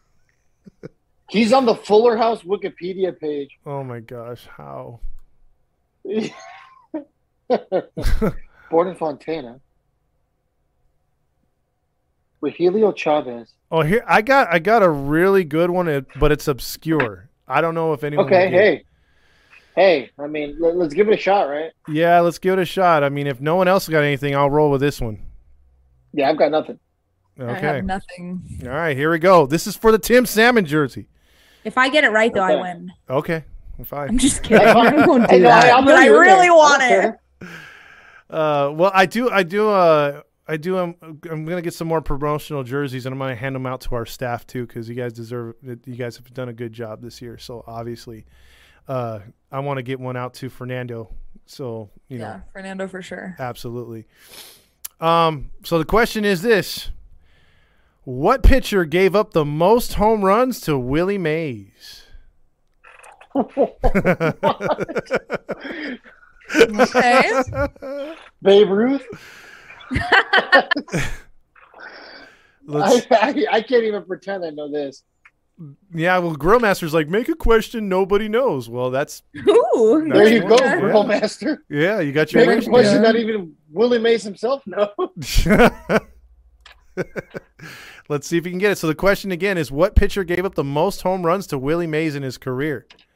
The first ones that are coming in is Drysdale Jimmy. Oh my goodness. Adosa Dilla knocks it out of the ballpark. Warren Spahn is the answer. There you go. So congratulations, Adosa Dilla. You get your Tim Salmon jersey. There you go. Congratulations. Yes. Love to see it. Yes. Thank you for thank you for everybody participating all year. And, and next year, me and Fernando for the podcast possibly will have stuff to give away on the podcast. So you could win in the comments next year, and then also for the post games, we're gonna have more stuff. This year was really difficult because there was a lot going on.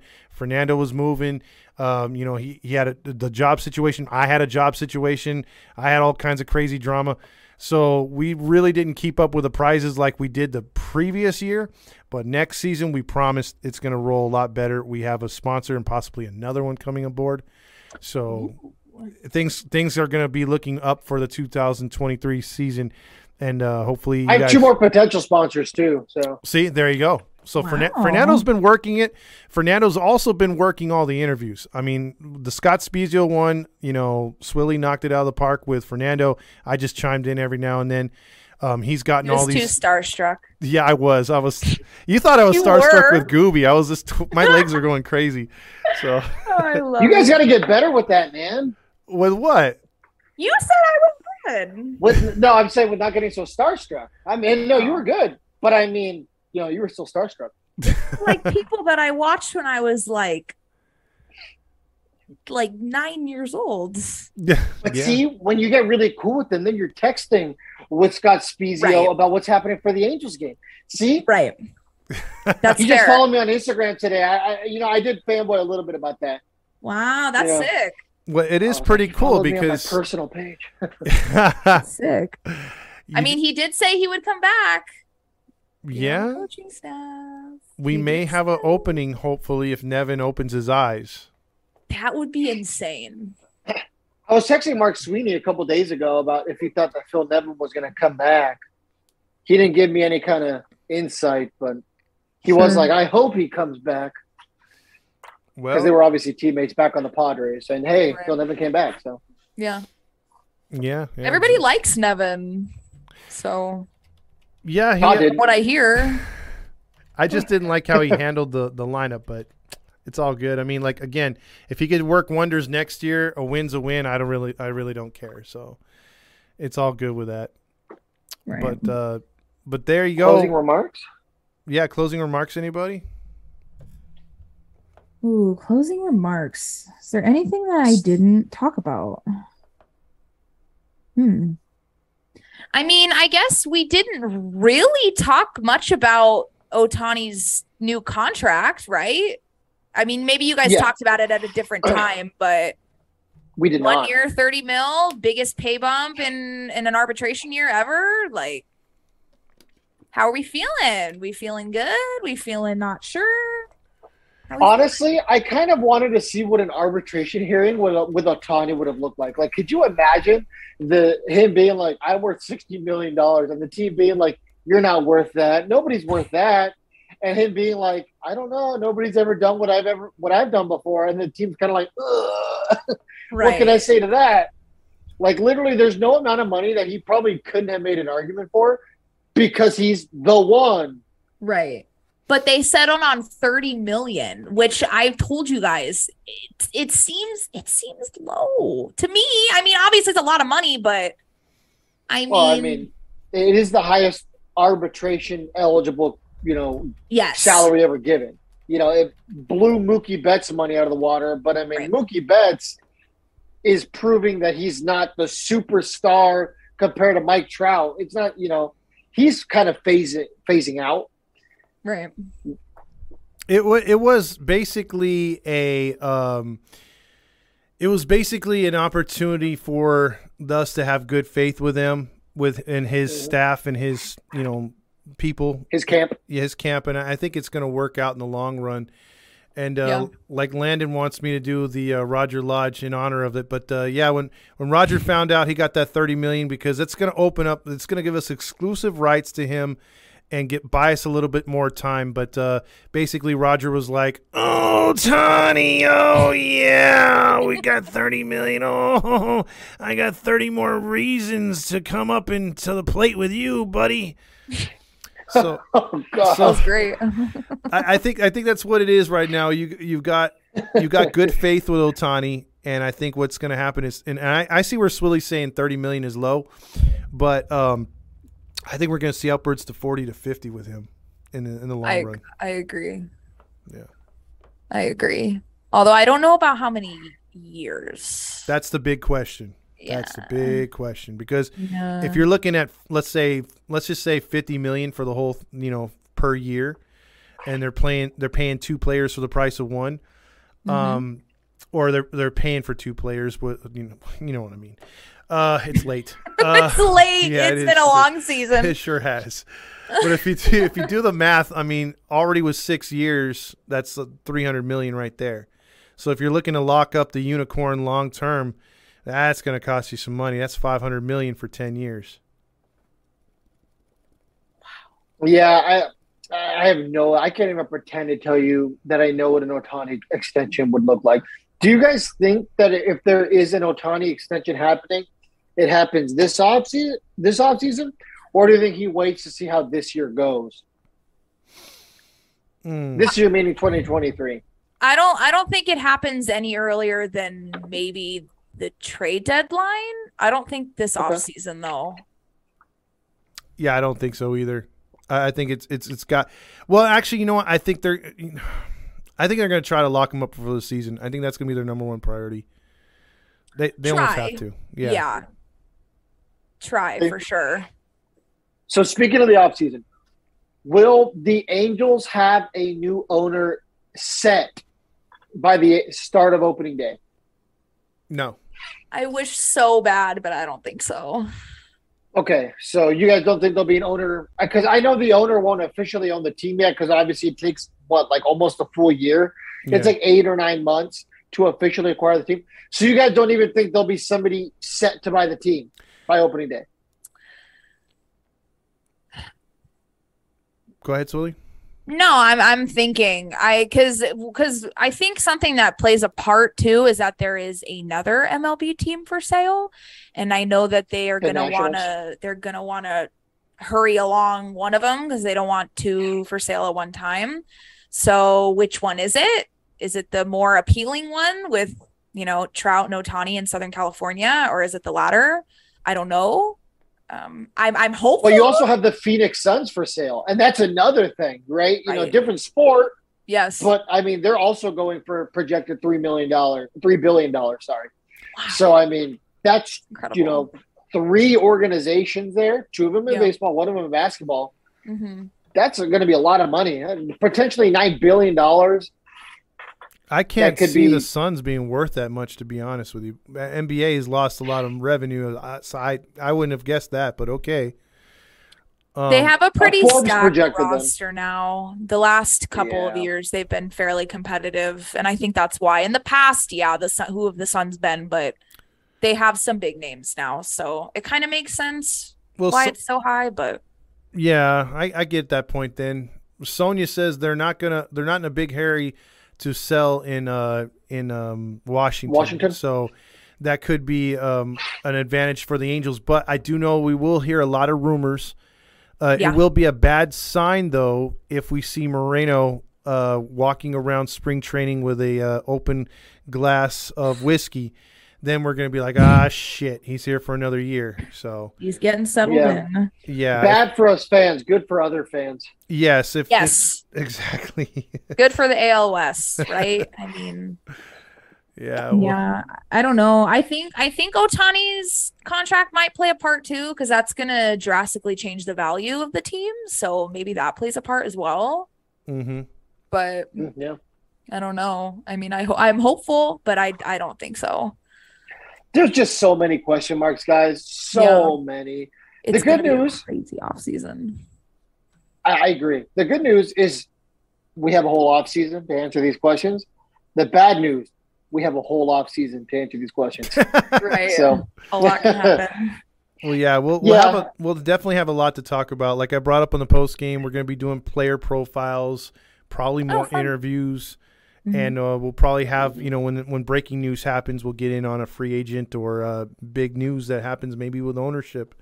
So we'll see what happens.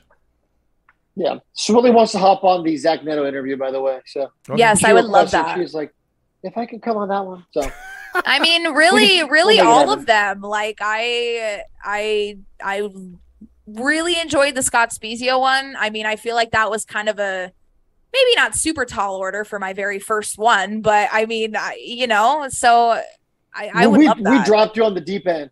you did. You t- what? Did you tell me morning of or day before? I forget. I think it was the day before. I was like, "Yo, I, I might need you to fill in here because you know Dominic couldn't do it.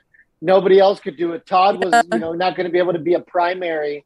So I'll, you know, like I I've done interviews by myself, but it's a lot it'd be uh, better when you have a second person to kind of, you know, help Bounce off of. navigate the interview. Yeah, bounce off of things. Yeah. You know, especially with one person, it typically doesn't last as long.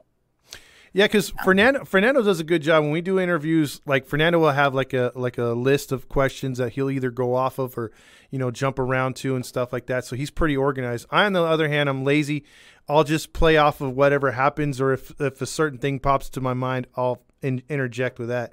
I, I might get some stats here and there to follow it with, but Fernando does a really good job of of, of conducting the interview, and I sort of we'd have a good ebb and flow basically. Yeah, Yeah, I'll be like, hey, so Scott, what was it like to, you know, hit that home run? And Todd will be like, are you a basket or a cart guy at Alabama? Which one? Dude, like, what happens if, like, you have a basket and, like, you, you run out of room?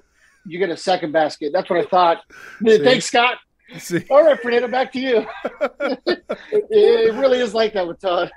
I'm not so that funny. bad. Come on. Yeah, that's fair. You're not going around asking people the Chipotle orders. I'm so. like paper or plastic, which is it? there you go. Yeah, it's weird because in Texas, that's actually a choice. I don't think there's a lot of California grocery stores where they let you pick paper or plastic anymore, right? Because you have to pay for the bags now. no.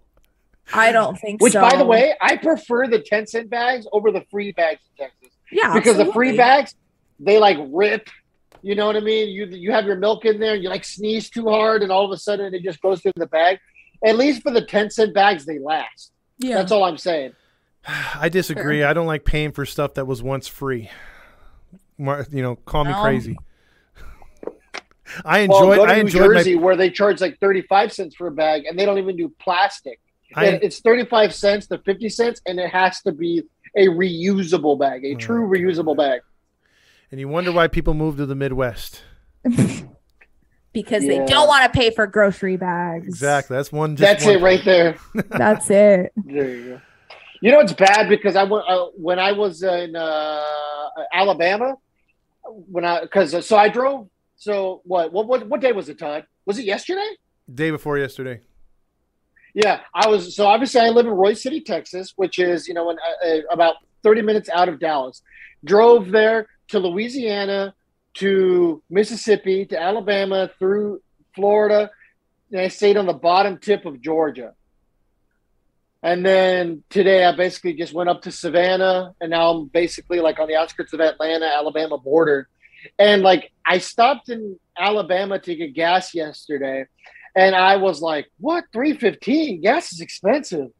So you know, your perspective definitely changes. It does. Yeah, it's it's Yeah. funny. Even when you're leaving Arizona and you're going Oh, back yeah. into California, it says last chance to get good gas prices. There you go. Yeah. Well, and before you hit Blythe, Yes. Yes. Blythe. Yeah. yeah, Blythe is a scary place. It is. It's Yeah, I kind of scary. I stopped at the pilot station there at the the pilot truck stop Mhm. there Mhm. more times than I care to admit. People disappear over there. Just saying. So. Yeah, Life yeah, is like the. Angels winning seasons. Ooh, good one. Artie, did you ever disappear there? There's no way you've never made that drive, Artie. we should take him to Blythe. yeah, See we can get him else? lost out there. Give him a Well, bottle of that's a- scotch that's and that heat. Yeah, exactly. Yeah. Just like that, the FBI's on our coattails. oh man. Oh, real quick, Mapadingo loves the pixelated stuff. Again, that's something that I'm going to try to fix for next season, either with a new system here where we could broadcast on all media, or we're just going to do YouTube exclusive. So there's that for next. or we season. can get a new tech guy.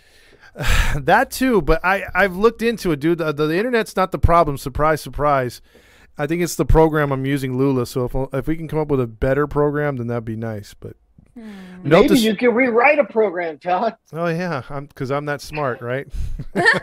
Hey, it had nothing to do with smart. Do you think Mark Zuckerberg is that smart? He's a answer's yes. he's but a robot. He's a robot. yes. So. See, Swilly knows.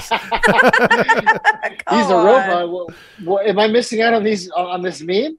Well, have you have you just looked It's at the just- guy? It's just common knowledge. It's just you look at him and you're like, oh yeah, that guy. Yeah, Mhm. exactly. I mean, I watched He's the an social NPC for sure. where his friend was was banging Brenda Song, but that wasn't the real Mark Zuckerberg. Which is the real Mark, Mark Zuckerberg? We're not sure. Yeah, right. With the real Mark, please stand up. Randy's like, they're all robots. All of them. Fuck them. There you go.